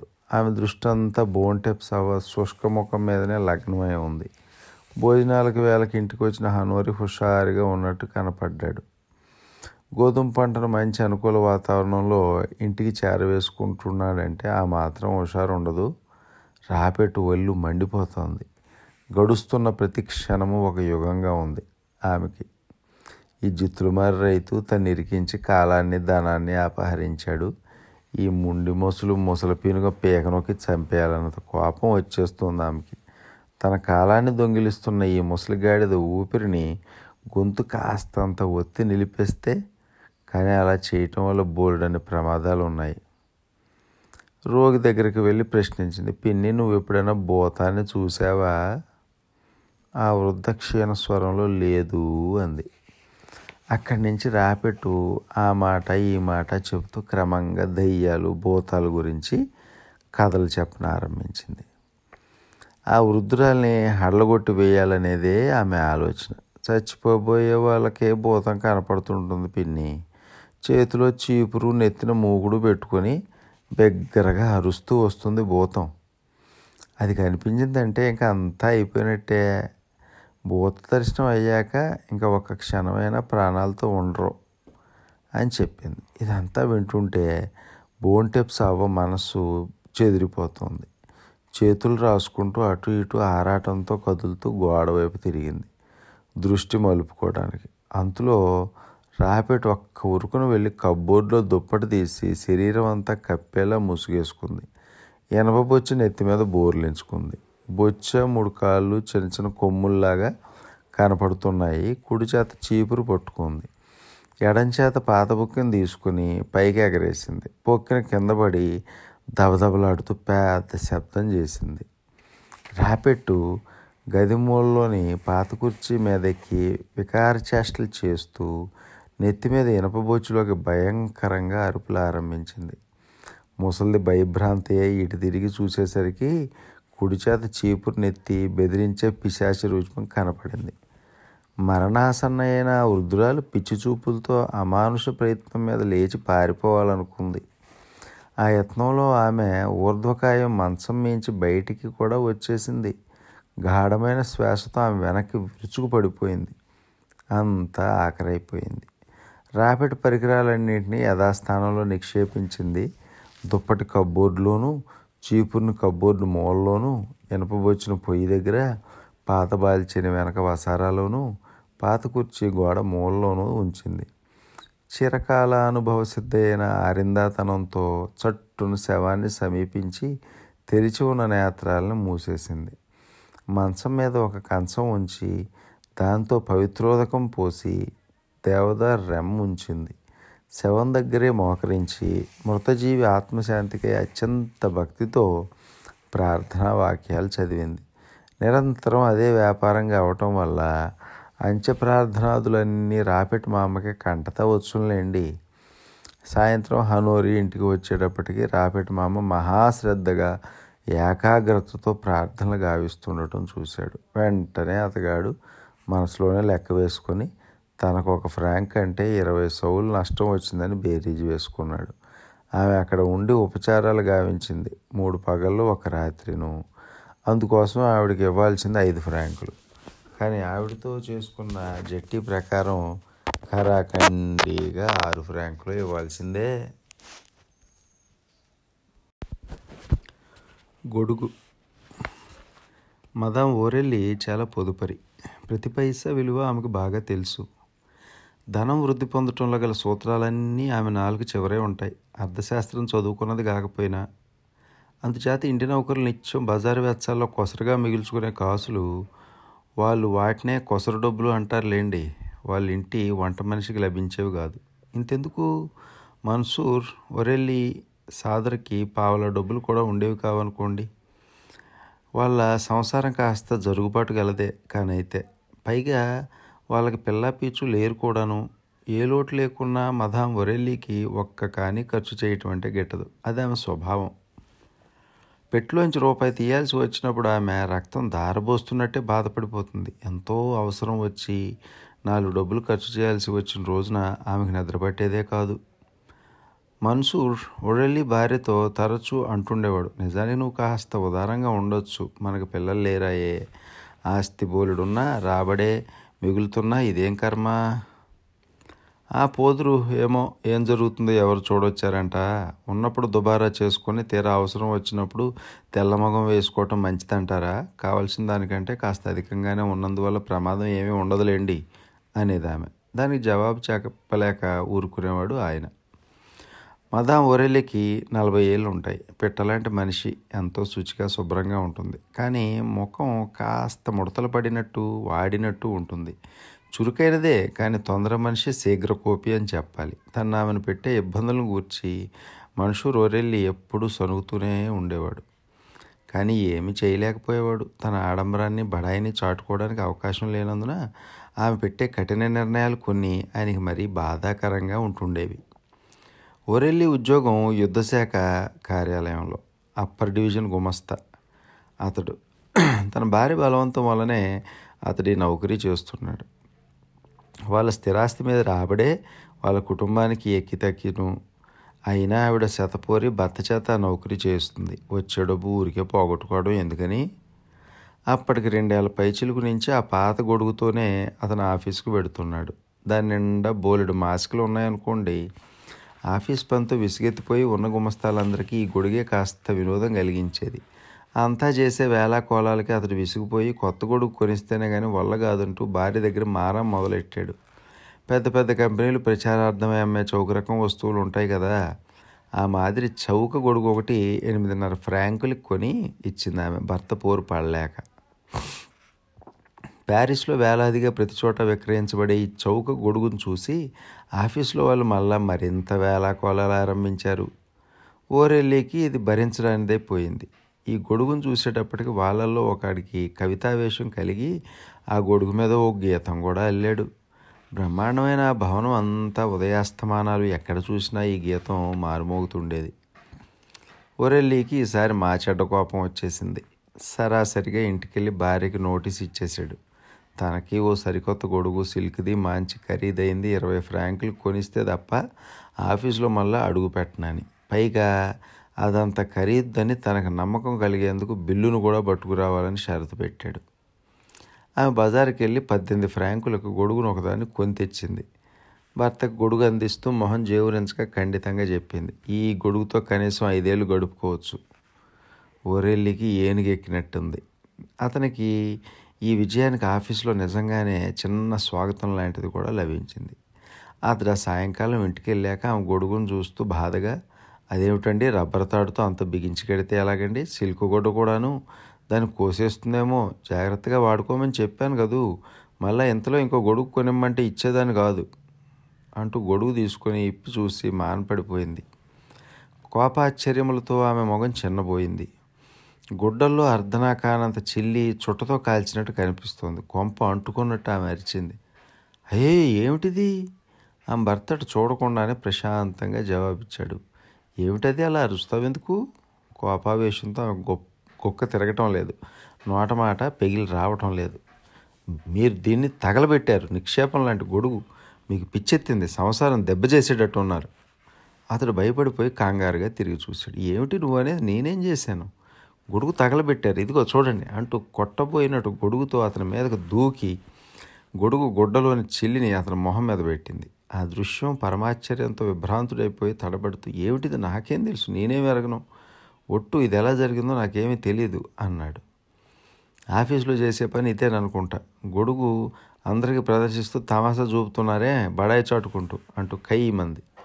ఒక్కసారే నేను గొడుగు విప్పింది. ఇది ఎంత మంచిదో అందరినీ ఓ మాట చూడనిచ్చానంతే ఒట్టు.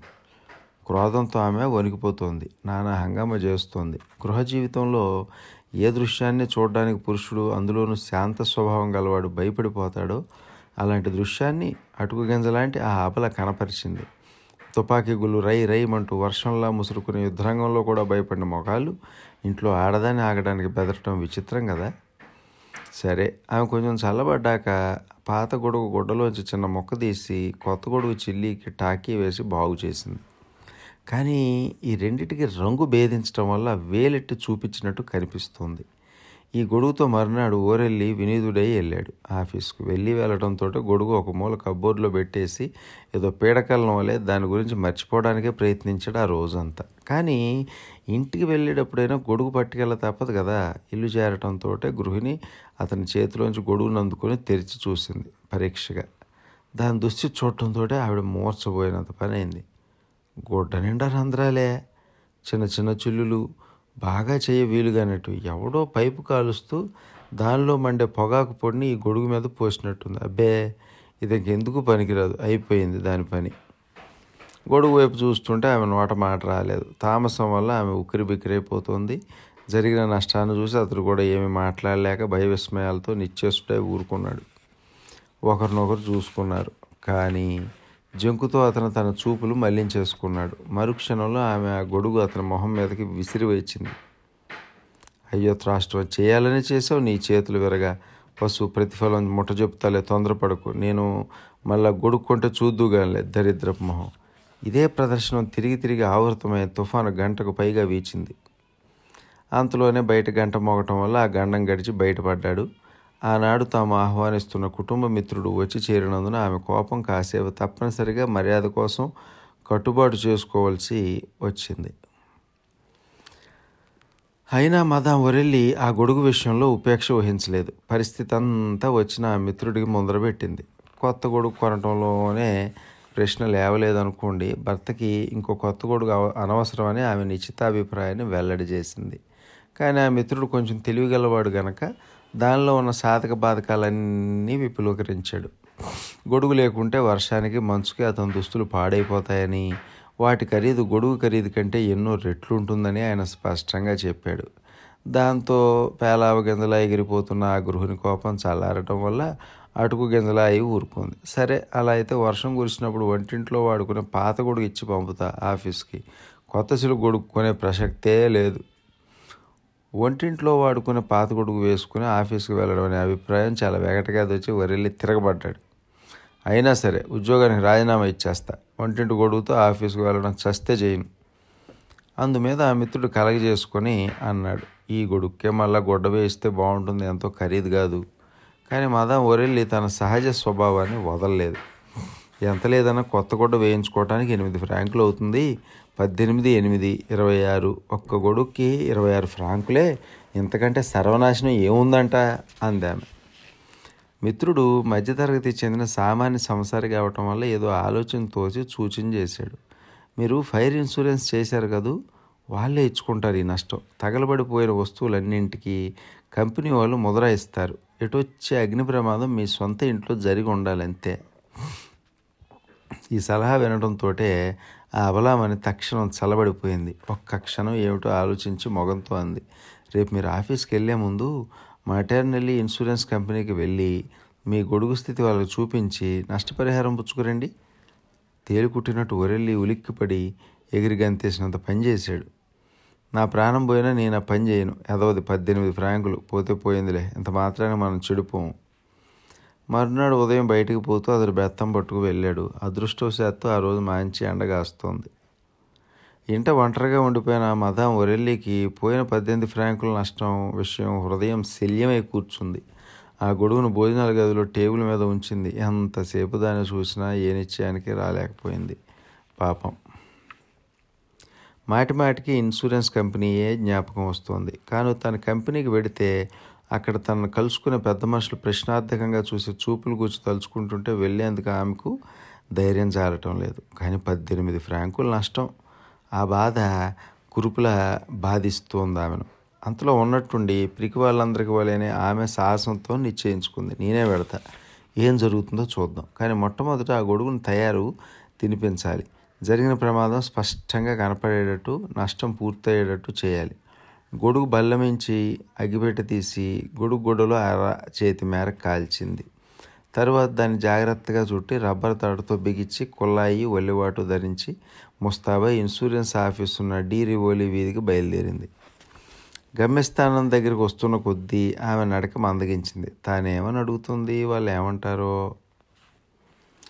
మళ్ళా వెనక్కి వచ్చేసింది. ఇలా రెండు మూడు సార్లు అటు ఇటు వెళ్ళి వస్తుండ అనుకుంది. ఏమైనా సరే లోపలికి వెళ్ళి తీరాలి. అంచేత ఎప్పుడో ఎందుకు ఇప్పుడే వెళ్తా అనుకుని లోపలికి వెళ్ళింది. అంతలో ఓ పెద్ద మనిషి ఏవో కాగితాల కట్టలు మోసుకుంటూ వెడుతుంటే ఆపి అడిగింది. క్షమించండి అయ్యా అగ్ని ప్రమాదాలకి నష్టపరిహారం ఇచ్చే ఆఫీస్ ఎక్కడో చెప్పగలరా దయచేసి? ఎడం వైపున ఉన్న మొదటి ద్వారమే. మీకు కావాల్సిన డిపార్ట్మెంట్ అదే.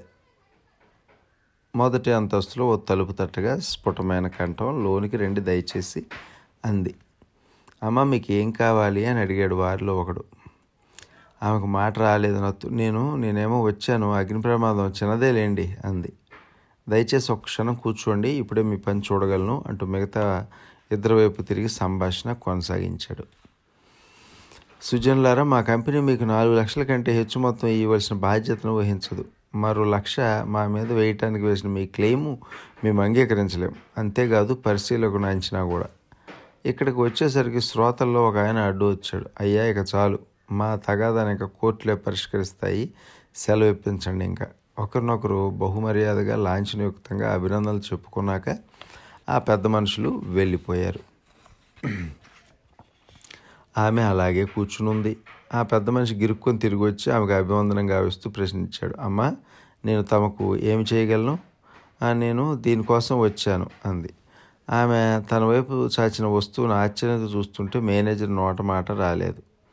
ఆ గొడుక్కు కట్టిన రబ్బర్ తాడి ఇప్పాలని ఎత్తించి కొంతసేపటి కృతకృత్యురాలు అయ్యింది మదాం ఒరేలి. తొట్టుపడుతూ ఆ గొడుగు తాలూకు అవశేషాలను తెరిచి పెద్ద మనిషి ముందు ప్రదర్శించింది ఆ ఇల్లాలు ఇది చాలా అనారోగ్య పరిస్థితిలో ఉన్నట్టుగా కనపడుతోందమ్మా నా కళ్ళకి అన్నాడు. దీనికోసం నాకు ఇరవై ఫ్రాంకులు అయ్యిందండి అన్నదామె కొంచెం సంకోచిస్తూనే. ఆయనకు ఆశ్చర్యం కలిగినట్టు కనపడింది. నిజంగానా? అంత దాకా అయిందండి అవునండి చాలా మంచి గొడుగు.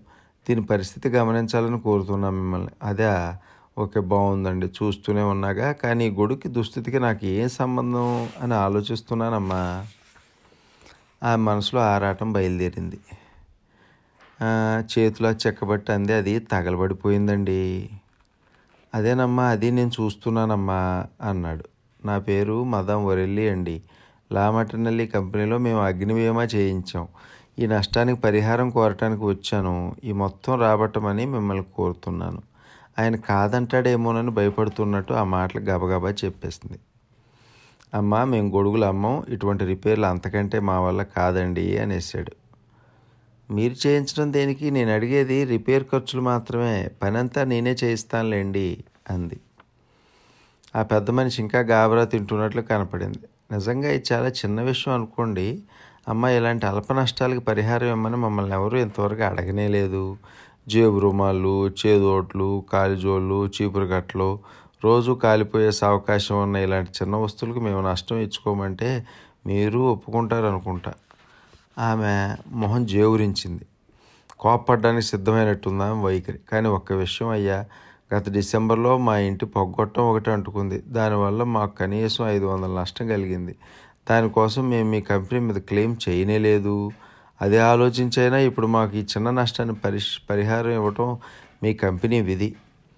ఆమె అబద్ధం ఆడుతుందని మేనేజర్ గ్రహించేశాడు. అమ్మా అప్పుడు ఐదు వందలకు అడగకుండా ఇప్పుడు ఐదారు ఫ్రాంకులకు పరిహారం ఇవ్వడం ఆశ్చర్యంగా లేదు. దీన్ని మీరు గమనించినట్లు లేదు. ఆ ఈ ఉక్తి వల్ల ఆమె ఎంతమాత్రం నిరుత్సాహం చెందలేదు.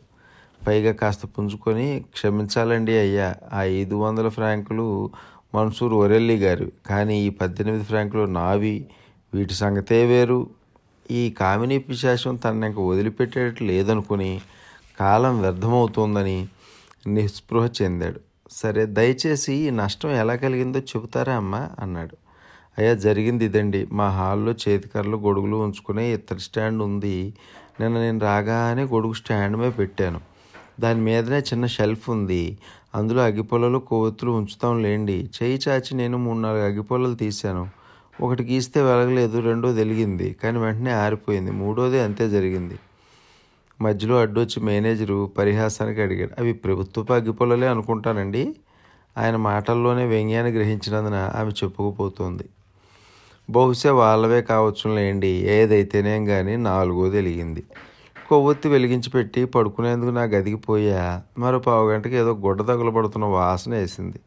నాకు ఎప్పుడు నిప్పంటే చెడ్డ భయం లేండి మా ఇంట అగ్ని ప్రమాదం ఏదైనా జరిగిందంటే అది నా వల్ల మాత్రం కాదని గట్టిగా చెప్పగలను. మా పొగ్గొట్టం అంటుకుంటున్నప్పటి నుంచి నాకు నిప్పంటే మరి బహుశా వాళ్ళవే కావచ్చులేండి ఏదేమైతేనేం కానీ నాలుగోది వెలిగింది. కొవ్వొత్తి వెలిగించి పెట్టి పడుకునేది నా గదికి పోయా మరో పావు గంటకి ఏదో గుడ్డ తగలడుతున్న వాసన వేసింది. నాకు ఎప్పుడు నిప్పంటే చెడ్డ భయం లేండి. మా ఇంట అగ్ని ప్రమాదం ఏదైనా జరిగిందంటే అది నా వల్ల మాత్రం కాదని గట్టిగా చెప్పగలను. మా పొగ్గొట్టం అంటుకున్నప్పటి నుంచి నాకు నిప్పంటే మరీ భయం పట్టుకుంది. అంచేత నేను లేచి ఇల్లంతా గాలించేశాను. వేటకొక్కలాగా ఇల్లంతా పసిగేట చూసి గొడుగు అంటుకున్నట్టు కనిపెట్టాను. బహుశా ఓ అగ్గిపుల్ల దాంట్లో పడి తగలబడి ఉంటుంది. దీని కథ క్లుప్తంగా ఇదండి. మేనేజర్ కోసం అందుకుని మళ్ళీ ప్రశ్నించాడు. బోధపడింది కానీ నష్టం ఏమాత్రం ఉంటుందంటారమ్మా? ఏం చెప్పాలో తోచలేదు ఆమెకి. మొత్తం ఎంత క్లెయిమ్ చేయాలా అనేది నిశ్చయించుకోలేకపోయింది ఆఖరికి. పోనీయండి అయ్యా మీరే దాన్ని రిపేర్ చేయించేయండి. అంతా మీ మీదే వదిలిపెట్టేస్తా అంది. సహజంగానే ఆయన దానికి అంగీకరించలేదు. వద్దండి అమ్మ ఆ పని నా వల్ల కాదు. మీ క్లెయిమ్ ఎంతో చెప్పండి అంతే నేను కోరేది. దానికేం అలాగే కానివ్వండి. బహుశా నేను అనుకుంటాను చూడండి అయ్యా మీ వల్ల ఒక్క కానీ అదనంగా రాబట్టాలని కోరేదాన్ని కాదు. అని చేత ఏం చేద్దామని అనుకుంటున్నానంటే గొడుగు తయారీ చేసిన వాళ్ళ దగ్గరికి వెళ్ళి మళ్ళా సిల్క్ గుడ్డ చేయి వేయించి బిల్లు మీకు ఇస్తా ఏమంటారు అయ్యా? చాలు నడమ్మ బేషుగ్గా ఉంది ఏర్పాటు. ఈ వ్యవహారాన్ని ఇలా పరిష్కరించుదాంలేండి ఇదిగో చిటి. క్యాషియర్కు మీరు బిల్లు ఇవ్వగానే డబ్బు చెల్లిస్తాడులేండి అంటూ అతడు ఒక చిటిని ఆమెకు అందించాడు. దాన్ని అందుకొని ఆయనకు వందనం చేసి లేచినాడు మళ్ళా అతడు మనసు మార్చుకుంటాడేమో అని భయంతో ఆమె త్వర త్వరగా బయటికి నడిచింది. బజార్ అమ్మట గబగబా నడుస్తూనే ఉంది. ఆమె కళ్ళు నుంచి గొడుగుల దుకాణం కోసం వెతుకుతూనే ఉన్నాయి. ఆఖరికి ఆమె మొదటి రకం షాపుని వెతికి పట్టుకొని బహు ధీమాగా వెళ్ళి ఈ గొడుగుకి మంచి గుడ్డ వేయాలండి. సిల్క్ గుడ్డ ఒకటో రకం సుమండి. మళ్ళా చెప్పలేదనేరు. ఎంత ఖరీదైనా పర్వాలేదు. కానీ ఉన్న వాటిలో మంచి దిట్టమైన గుడ్డ వేయండి అంది.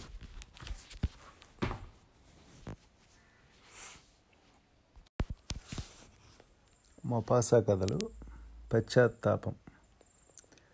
మన్షూర్ సావెల్కి అరవై దాటి ఉంటాయి ఆయన్ని మ్యాంటిస్ వాస్తవ్యులంతా సావెల్ బాబు అనే పిలుస్తారు. అది శిశిర ఋతువు. అదేనో వాతావరణం మరీ నిరుత్సాహకరంగా ఉంది. ఆకులు సర్వత్రా మెల్లగా రాలుతున్నాయి. ఒకవైపు వర్షం దానిలో మళ్ళీ ఆకుల వర్షం. అయితే ఈ ఆకుల వర్షం మందకోడిగా మరింత భారంగా ఉన్నట్టుంది. సావెల్ బాబు అప్పుడే పడక నుంచి లేచాడు.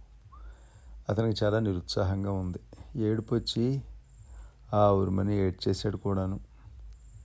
ఎలాగో మెల్లగా లేచి నెగడ దగ్గర నుంచి కిటికీ దగ్గరికి పచారులు చేయని ఆరంభించాడు ఏదో ఆలోచిస్తూ. మానవ జీవితంలో వెన్నెల దినాలు ఉంటాయి చీకటి రోజులు ఉంటాయి కానీ అరవై రెండేళ్ళు వచ్చినాక ఇంకా అన్ని చీకటి దినాలే ఉంటాయని చెప్పవలసి ఉంటుంది. సావెల్ బాబు ఏకాకి వృద్ధ బ్రహ్మచారి అంటే అవివాహితుడు. నాన్న వాళ్ళు ఎవ్వరూ లేరు అతనికి. చావు ఎవరికైనా తప్పదు కానీ ఒంటరిగా తన కోసం ఏడ్చే వాళ్ళైనా లేకుండా చనిపోవటం ఎంత దురదృష్టం. నిస్వార్థంగా నిష్కల్మషంగా అభిమానించే వాళ్ళు ప్రేమించే వాళ్ళు లేకుండా చచ్చే చావు ఎంత భయంకరం. సావెల్ తన గత జీవితాన్ని గూర్చి తలపోశాడు. అదంతా ఎంత శూన్యంగా ఉంది. తన గతం ఒట్టి నిస్సారమైనది సుఖరహితమైంది. గడిచిపోయిన దినాలను తిరగేశాడు. తన శైశవ దినాలు తల్లిదండ్రులు ఇల్లు తన స్కూలు కాలేజీ జీవితం తన పొరపాట్లు అనాలోచిత కృత్యాలు ఉద్యోగంలో చేరిన దినాలు ప్యారిస్లో మకాం తండ్రి అస్వస్థత మరణం తర్వాత తల్లి దగ్గరికి తను రాక తామిద్దరూ కలిసి ఉండటం యువకుడైన తాను వృద్ధురాలైన తన తల్లి బహు ప్రశాంతంగా సంసారయాత్ర సాగించారు కొంతకాలం పాటు. జీవితంలో కావాల్సింది ఇంకేమీ కనపడలేదు. వాళ్ళకి. ఆఖరికి ఆమె రోజు వచ్చినప్పుడు ఆ తల్లి మరణించింది. అసలు జీవితం అంటే ఇంతే. జీవితం ఎప్పుడూ విచారభాజనమే. తను ఎప్పుడూ ఏకాగ్గానే జీవిస్తూ వచ్చాడు. ఇంకిప్పుడు తన వంతు వచ్చినప్పుడు తాను చనిపోతాడు త్వరలోనే. తాను అదృశ్యమైపోతాడు ఈ లోకంలోంచి. అంతే. దాంతో అంతా ముగుస్తుంది. ఈ భూమి మీద సావెలను గూర్చిన ఆనవాలు కూడా మిగలదు. ఎంత భయావహమైన విషయం. ఇతరులేమో జీవించి ఉంటారు వాళ్ళు సజీవులై ఆనందంగా నవ్వుతూ తుల్లుతూ ఆనందిస్తూనే ఉంటే తాను ఒక్కడు మాత్రమే ఏకాగ్గా చచ్చిపోతాడు. శాశ్వత సత్యమే మృత్యువేమో ఎట్ట ఎదుట తిరుగాడుతూ ఉంటే ఈ మర్చులు మూర్ఖులై నవ్వుతూ తుల్లుతూ కేరింతలు కొడుతూ ఉండటం విచిత్రంగా లేదు.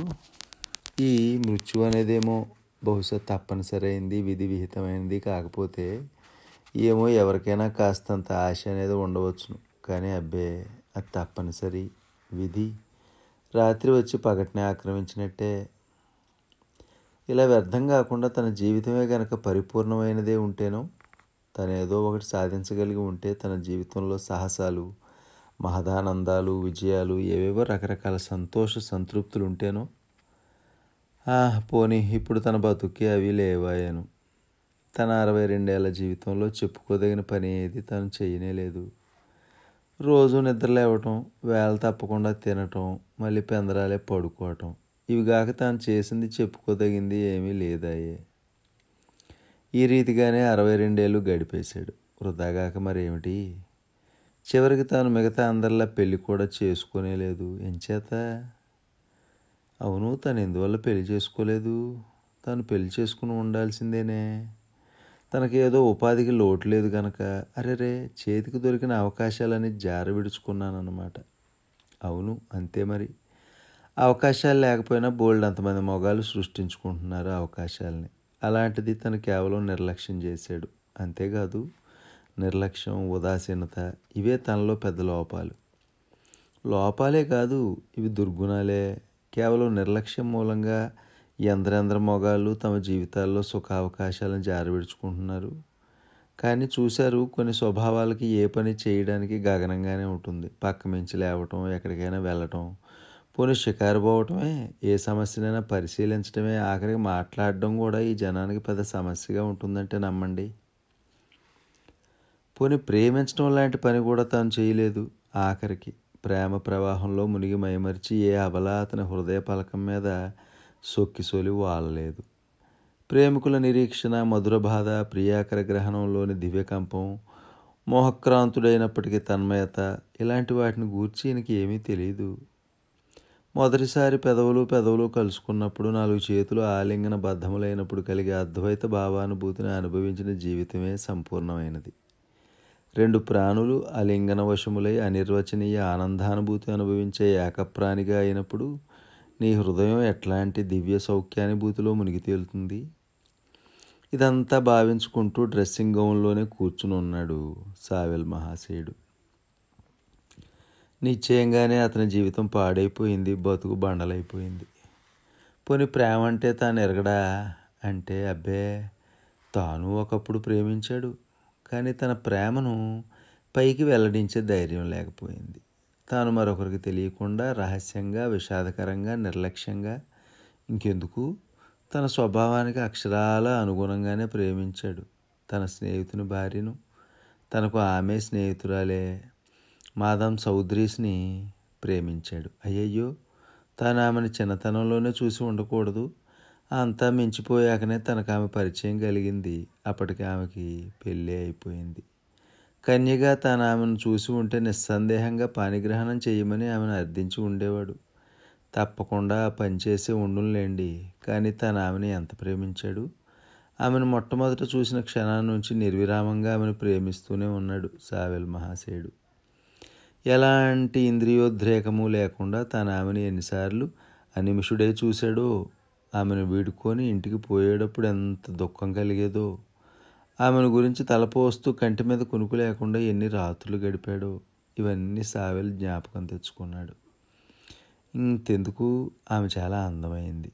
పుష్టిగా నిత్యోల్లాసినిగా ధవలాంగిగా ఉండేదని తను ఎరుగును కదా? సౌదరీష్ని ఆమె వరించి ఉండేదా? ఏమో? అలా ఎప్పటికీ జరిగి ఉండేది కాదేమో? ఆమెకి ఇప్పుడు యాభై ఎనిమిది ఏళ్ళు అయినా ఇంకా ఆమె ఉల్లాసంగానే ఉంటుంది. ఆమె తన్నే గనక ప్రేమించి ఉంటేనా? ఓహో ఆమె ప్రేమ లభిస్తే తన జీవితం ఎలా ఉండేదో. తనకు ఆమె మీద ఎంత ప్రేమ ఉంది అంటే ఆమెకు మా మదాం సౌదరీస్కి మాత్రం తన మీద సావెల మీద ప్రేమ కలిగి ఉండదు. ఆమెయే గనక కాస్త ఊహించగలిగి ఉంటేనా? అయితే ఆవిడ అసలు ఏమీ ఊహించకుండానే గ్రహించకుండానే ఉందా? తను చూసైనా ఏమీ గ్రహించి ఉండదు. గ్రహించి ఉంటే ఆమె ఏమనుకుంటుంది చెప్పమా తానే గనక అడిగేసి ఉంటే ఏమనేదో. ఇలాంటి ప్రశ్నలే సాబిల్ తను తను అంతు లేకుండా వేసుకున్నాడు. తన గతాన్నన్నింటినీ సింహావలోకనం చేసుకున్నాడు. ఏనాటివో పాత స్మృతులన్నీ తిరగేసి సూక్ష్మ వివరాలన్నీ గుర్తుకు తెచ్చుకోవడానికి ప్రయత్నించాడు కూడాను. సౌదరీస్ ఇంటి దగ్గర తాను గడిపిన సుదీర్ఘ సాయంత్రాలన్నింటినీ స్మృతికి తెచ్చుకున్నాడు. అప్పుడు మదాన్ సౌదరీస్ యవ్వనవతి ఎంతో ఆకర్షణగా ఉండేది. ఆమె తనతో చెప్తూ వచ్చిన విషయాలు ఎన్నింటినో అతను గుర్తు చేసుకున్నాడు. ఆమె తనతో మాట్లాడేటప్పుడు ప్రయోగించిన చిరునవ్వులో ఎంత అర్థం ఉంది? ఆమె స్వరంలో ఎన్ని మధురతర సూక్ష్మభేదాలు వాటన్నిటిలోనూ ఎంతో విశేషం ఉంది. మరి ఇవన్నీ జ్ఞాపకం చేసుకున్నాడు సావెల్ బాబు. సౌద్రిష్ దంపతులు తాను కలిసి నదీ తీరాల్లో వెళ్ళిన వ్యాహాలు ఆదివారాల్లో పచ్చిక బేళ్ళ మీద లఘు భోజనాలు చేయటాలు అన్నీ నెమరుకు తెచ్చుకున్నాడు. సబ్ ప్రిఫెక్ట్ ఆఫీసులో పనిచేస్తుండేవాడు ఆ రోజుల్లో. తాను ఆ దంపతులు ఓనాటి మధ్యాహ్నం నదీ తీరాన చిన్న తోటలో చేసిన కాలక్షేపం హఠాత్తుగా సావెలకి స్ఫుటంగా గుర్తుకొచ్చింది. ఆ రోజున తామంతా ప్రాతకాలానే బయలుదేరారు. తినుబండారాలు చిన్న సజ్జలో వేసుకుని అది వసంత రుసు. ఎవరికైనా మత్తెక్కించి ఉల్లాసం కలిగించే ప్రాతకాల వాయువులు వీస్తున్నాయి. ప్రతిదీ నవ్యంగా కనిపిస్తుంది. ఎటు చూసినా ప్రకృతిలో సౌఖ్యమే కానవస్తుంది. వాతావరణం అంతా మనోహరమైన సువాసనలతో మత్తెక్కిస్తోంది. పక్షుల కిలకిల రావాలు సంతోషకరంగా ఉన్నాయి. ఆ రోజు నీటికి బహు సమీపంగా విల్లో వృక్షాల కింద పచ్చిక మీద కూర్చుని పలహారాలు చేశారు. బాతాకాని వేస్తూ నదీ జలాలు సూర్యకిరణాల్లో మెలమెల మెరుస్తున్నాయి. ఆ వసంతోదయ వేళ నవకందలములు పరిమళములను మోసుకొస్తున్న గంధవాహుడు ఉపశమనకరంగా వీస్తున్నాడు. తామప్పుడు తాగిన మధువు ఎంత రుచ్యంగా ఉంది. ఆ రోజున ప్రతిదీ ఎంత ఆనందదాయకంగా ఉందని. పలహారాలు పూర్తయినాక సౌదరీస్ అక్కడే పచ్చికపై వెల్లికిల్లా పడుకుని కాసేపట్లోనే గాఢ నిద్రలో మునిగింది. ఆ తర్వాత లేచినప్పుడు అతను అన్నాడు నేను ఇంత మంచి నిద్ర జీవితంలో ఎప్పుడూ పోలేదు. సౌద్రిస్ నిద్రించాక మదాం సౌద్రిస్సు సావెల్ చెయ్యి పట్టుకుని నదీ తీరాన్ని షికారికి బయలుదేరింది. ఆమె వయ్యారంగా సావెల్ భుజం మీద ఆనుకుని నడుస్తోంది. ఉండి ఉండి నవ్వుతూ అతనితో అంటూ వచ్చింది మిత్రమా మేను పరవశమైపోతోంది. సొక్కిపోతున్నా నేను. అతని గుండెలు గొబగొబలాడాయి. ఆమె వైపు చూశాడు. తాను ఆమె వైపు మరీ చొరవగా చూడలేదు కదా? అతని చేతులు వణికాయి. కొంపదీసి మనసులోని కోరికలను బయట పెట్టలేదు కదా? అని ఆలోచిస్తూ వెలవెలబోయాడు. ఆమె తన కేసిబంధనంలో గడ్డిపూలు లిల్లీలు తురుముకుని అతన్ని అడుగుతోంది నేను ఇలా ఉంటే నీకు నచ్చిందా? తను అప్పుడు ఏమీ జవాబు ఇయ్యలేదు. ఏం చేతనంటే చెప్పడానికి తనకేమీ కనపడలేదు. అప్పుడు తాను ఆమె ఎదుట మోకరించి ప్రేమభిక్ష వేడి ఉండాల్సింది. కానీ అయ్యయ్యో తనకేం వచ్చిందో తన మౌనానికి ఆమె పగలబడి నవ్వింది. అసంతృప్తిని సూచించే నవ్వు అది. నువ్వు అతని మొహాన విసిరుగొట్టి ఓయి త్రాష్టమా నీకేం వచ్చిందో? ఆఖరి మాటైనా ఆడలేకపోయావు అని అడుగుతున్నట్టుంది. తనకి ఏడుపు వచ్చేస్తున్నట్టు ఉక్కిరి బిక్కిరి అయిపోయి ఒక్క మాటైనా పలకలేకపోయాడు. ఆ విషయాలన్నీ అతనికి ఇప్పుడు గుర్తుకు వస్తున్నాయి. అప్పుడు జరుగుతున్నట్టు అంతా కళ్ళకట్టినట్టే. ఓయి త్రాష్టమా నీకేం వచ్చిందో? ఆఖరికి మాటైనా ఆడలేకపోయేటందుకు అనటంలో ఆమె అభిప్రాయం ఏమిటి? మరేమో ఆమె ఎంత సుతారంగా తన భుజం మీద ఆనుకుందో జ్ఞాపకం చేసుకున్నాడు. తాము అప్పుడు ఓ చెట్టు కింద నీడ కింద పోతుంటే ఆమె చెవి తన చెక్కిల్ని తాకినట్టయి తాను తల చప్పున పక్కకి తీసుకున్నాడు. తన శరీరాన్ని అతనికి తాకించాలని ఆమె ఆనుకుని ఉండదని భావించి జంకటం వల్లనే అతను ఆ విధంగా తప్పుకున్నాడు. వెనక్కి తిరిగిపోయేందుకు టైం అయిపోలేదు అని తాను ఆమెతో అన్నప్పుడు ఆమె విలక్షణమైన చూపులతో తప్పకుండాను అంటూ మళ్ళీ విచిత్రంగా చూసింది. అప్పుడు తానేమీ ఆలోచించనే లేదు. తన తెలివి తెల్లారా? మరి ఇప్పుడు కూడా అదంతా తన కళ్ళకు కట్టినట్టుంది? మీ ఇష్ట ప్రకారమే చేయవచ్చు. మిత్రమా మీరు అలసిపోయినట్టయితే వెళ్ళిపోదాంలేండి మరిని తాను అప్పుడు ఏమన్నట్ట నేను అలసిపోవటం కాదు. సౌదరి ఈ పాటికి నిద్రలేచి ఉంటాడేమోనని. అక్కడికి ఆమె మళ్ళా అడి అంది కదా ఆయన లేచారేమో అని మీరు భయపడుతుంటే అది వేరే విషయం. పోనీలే వెళ్ళిపోదాం పదండి. వెనుదిరిగి వెళ్ళేటప్పుడు ఆమె ఏమీ మాట్లాడను లేదు. అతని భుజం మీద ఆనుకోను లేదు. అవును ఎందుచేతో? ఆ సమయంలో అతనికి ఈ ప్రశ్న ఎందుచేత అనేది తోచనే లేదు. అలాంటిది ఇప్పుడు ఇందులో తనకు అర్థం కానిది విషిదం కానిది ఏదో ఉందని భయపడుతున్నాడు. అది ఏమిటి చెప్పమా సావెల్ మొగం జేవురించింది. తన వయసు ముప్పై ఏళ్ళే అనిపించి గబుక్కుని లేచి నిల్చున్నాడు. అంత అతనికి ఇప్పుడు అర్థమైంది. మదం సౌద్రిసు నిన్ను ప్రేమిస్తున్నాను అని స్పష్టపరిచింది తన హావభావాదుల చేత. ఆ విషయంలో తనకిప్పుడు పూర్తిగా నమ్మకం కుదిరింది. కానీ అది సంభవమా? సాధ్యమా?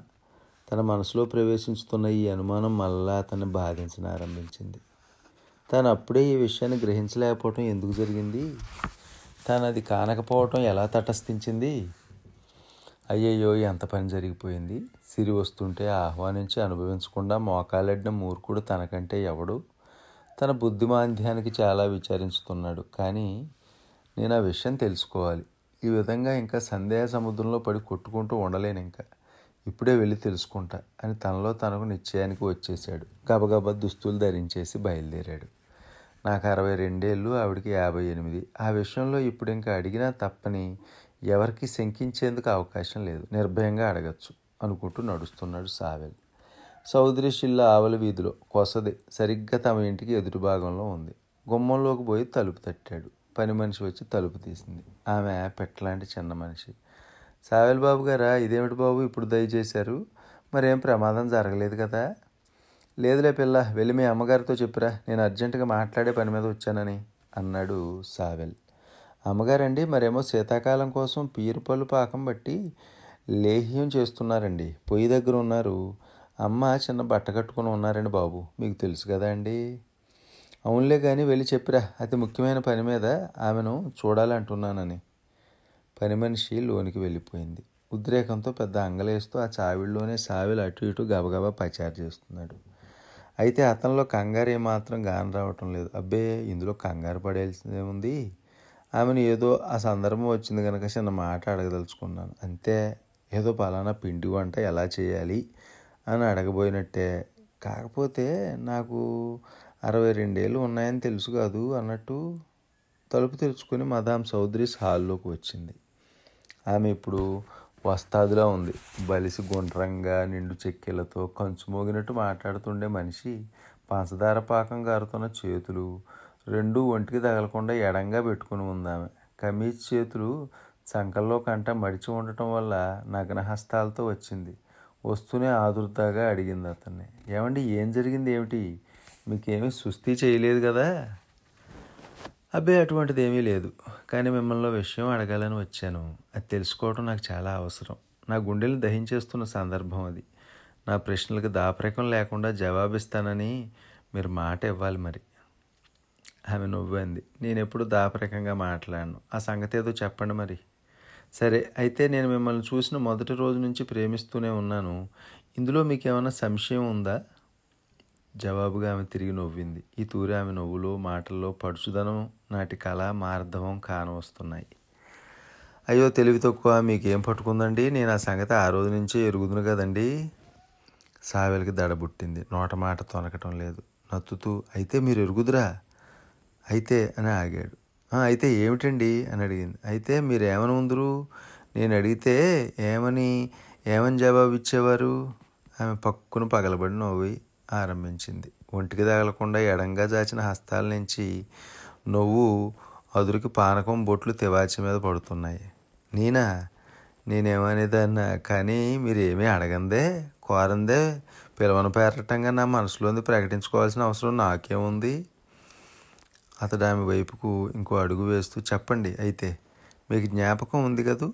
ఆ రోజున జరిగింది పలహారం తర్వాత సౌదృశి గట్టు మీద నిద్రపోవటం మనం నదిగట్టునే మలుపు దాకా షికారుకి వెళ్ళటం అతను దేన్నో ఎదురు చూస్తూ కొంచెం ఆగాడు. ఆమె నవ్వు ఆపి అతని కళ్ళలోకి సూటుగా చూసింది. ఆ జ్ఞాపకం లేకేం అంత జ్ఞాపకం ఉంది. అతడు శరీరం అంతా వణికిపోతుంటే మళ్ళీ అందుకున్నాడు.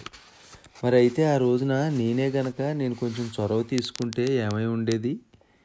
ఆమె మళ్ళా నవ్వటం ఆరంభించింది. కేవలం సుఖవంతురాలైన స్త్రీలు మాత్రమే ఆ రీతిగా నవ్వగలరు. తనకి ఇప్పుడు పశ్చాత్తాప పడాల్సిందేమీ లేదన్నట్టు ద్యోతకం అవుతుంది ఆమె నవ్వులో. ఏ విధమైన దాపరికము లేకుండా పరిహాస సూచన స్వరంతో ఇలా అన్నదామె ఏమై ఉంటుంది? నేను లొంగి ఉండేదాన్ని. అంటూనే మదం సౌదరిస్ గిరుక్కుని తిరిగి వెళ్ళిపోయింది లేహ్యం పాకం పట్టుకునేందుకు. సావెల హడావిడిగా వీధిలోకి పరిగెత్తాడు. ఏదో పెద్ద ఆఘాతం కలిగిన వాని వలె తల వంచుకుని నడుస్తున్నాడు. ఆ వానలో పెద్ద అంగలతో ఎటుపోతున్నది ఆలోచించకుండానే యంత్రంలాగా నదీ తీరానికి నడిచిపోతున్నాడు. నదీ తీరానికి వెళ్ళాక కుడికి తిరిగి గట్టున పడి పోనారంభించాడు. అతని బట్టలన్నీ తడిచి నీళ్ళు గారుతూ ఉన్నాయి. టోపీ తడిచి గుడ్డ పిలికిలాగా కుంగిపోయి ఒకటే దారగా కారుతుంది. సావెల్ ముక్కుకు సూటుగా నడుస్తూనే ఉన్నాడు. ఆఖరికి ఆ స్థలానికి వచ్చాడు. అక్కడే తామంతా ఆ రోజున పలహారాలు చేసింది. అప్పటి స్మృతే తన మనసును ఎంతసేపు ఆక్రమించుకుని కూర్చుంది. మోడులై ఉన్న అక్కడి చెట్ల కింద చతికిలబడి గుండె చెరువయ్యేలా విలపించాడు ఆ వృద్ధ బ్రహ్మచారి.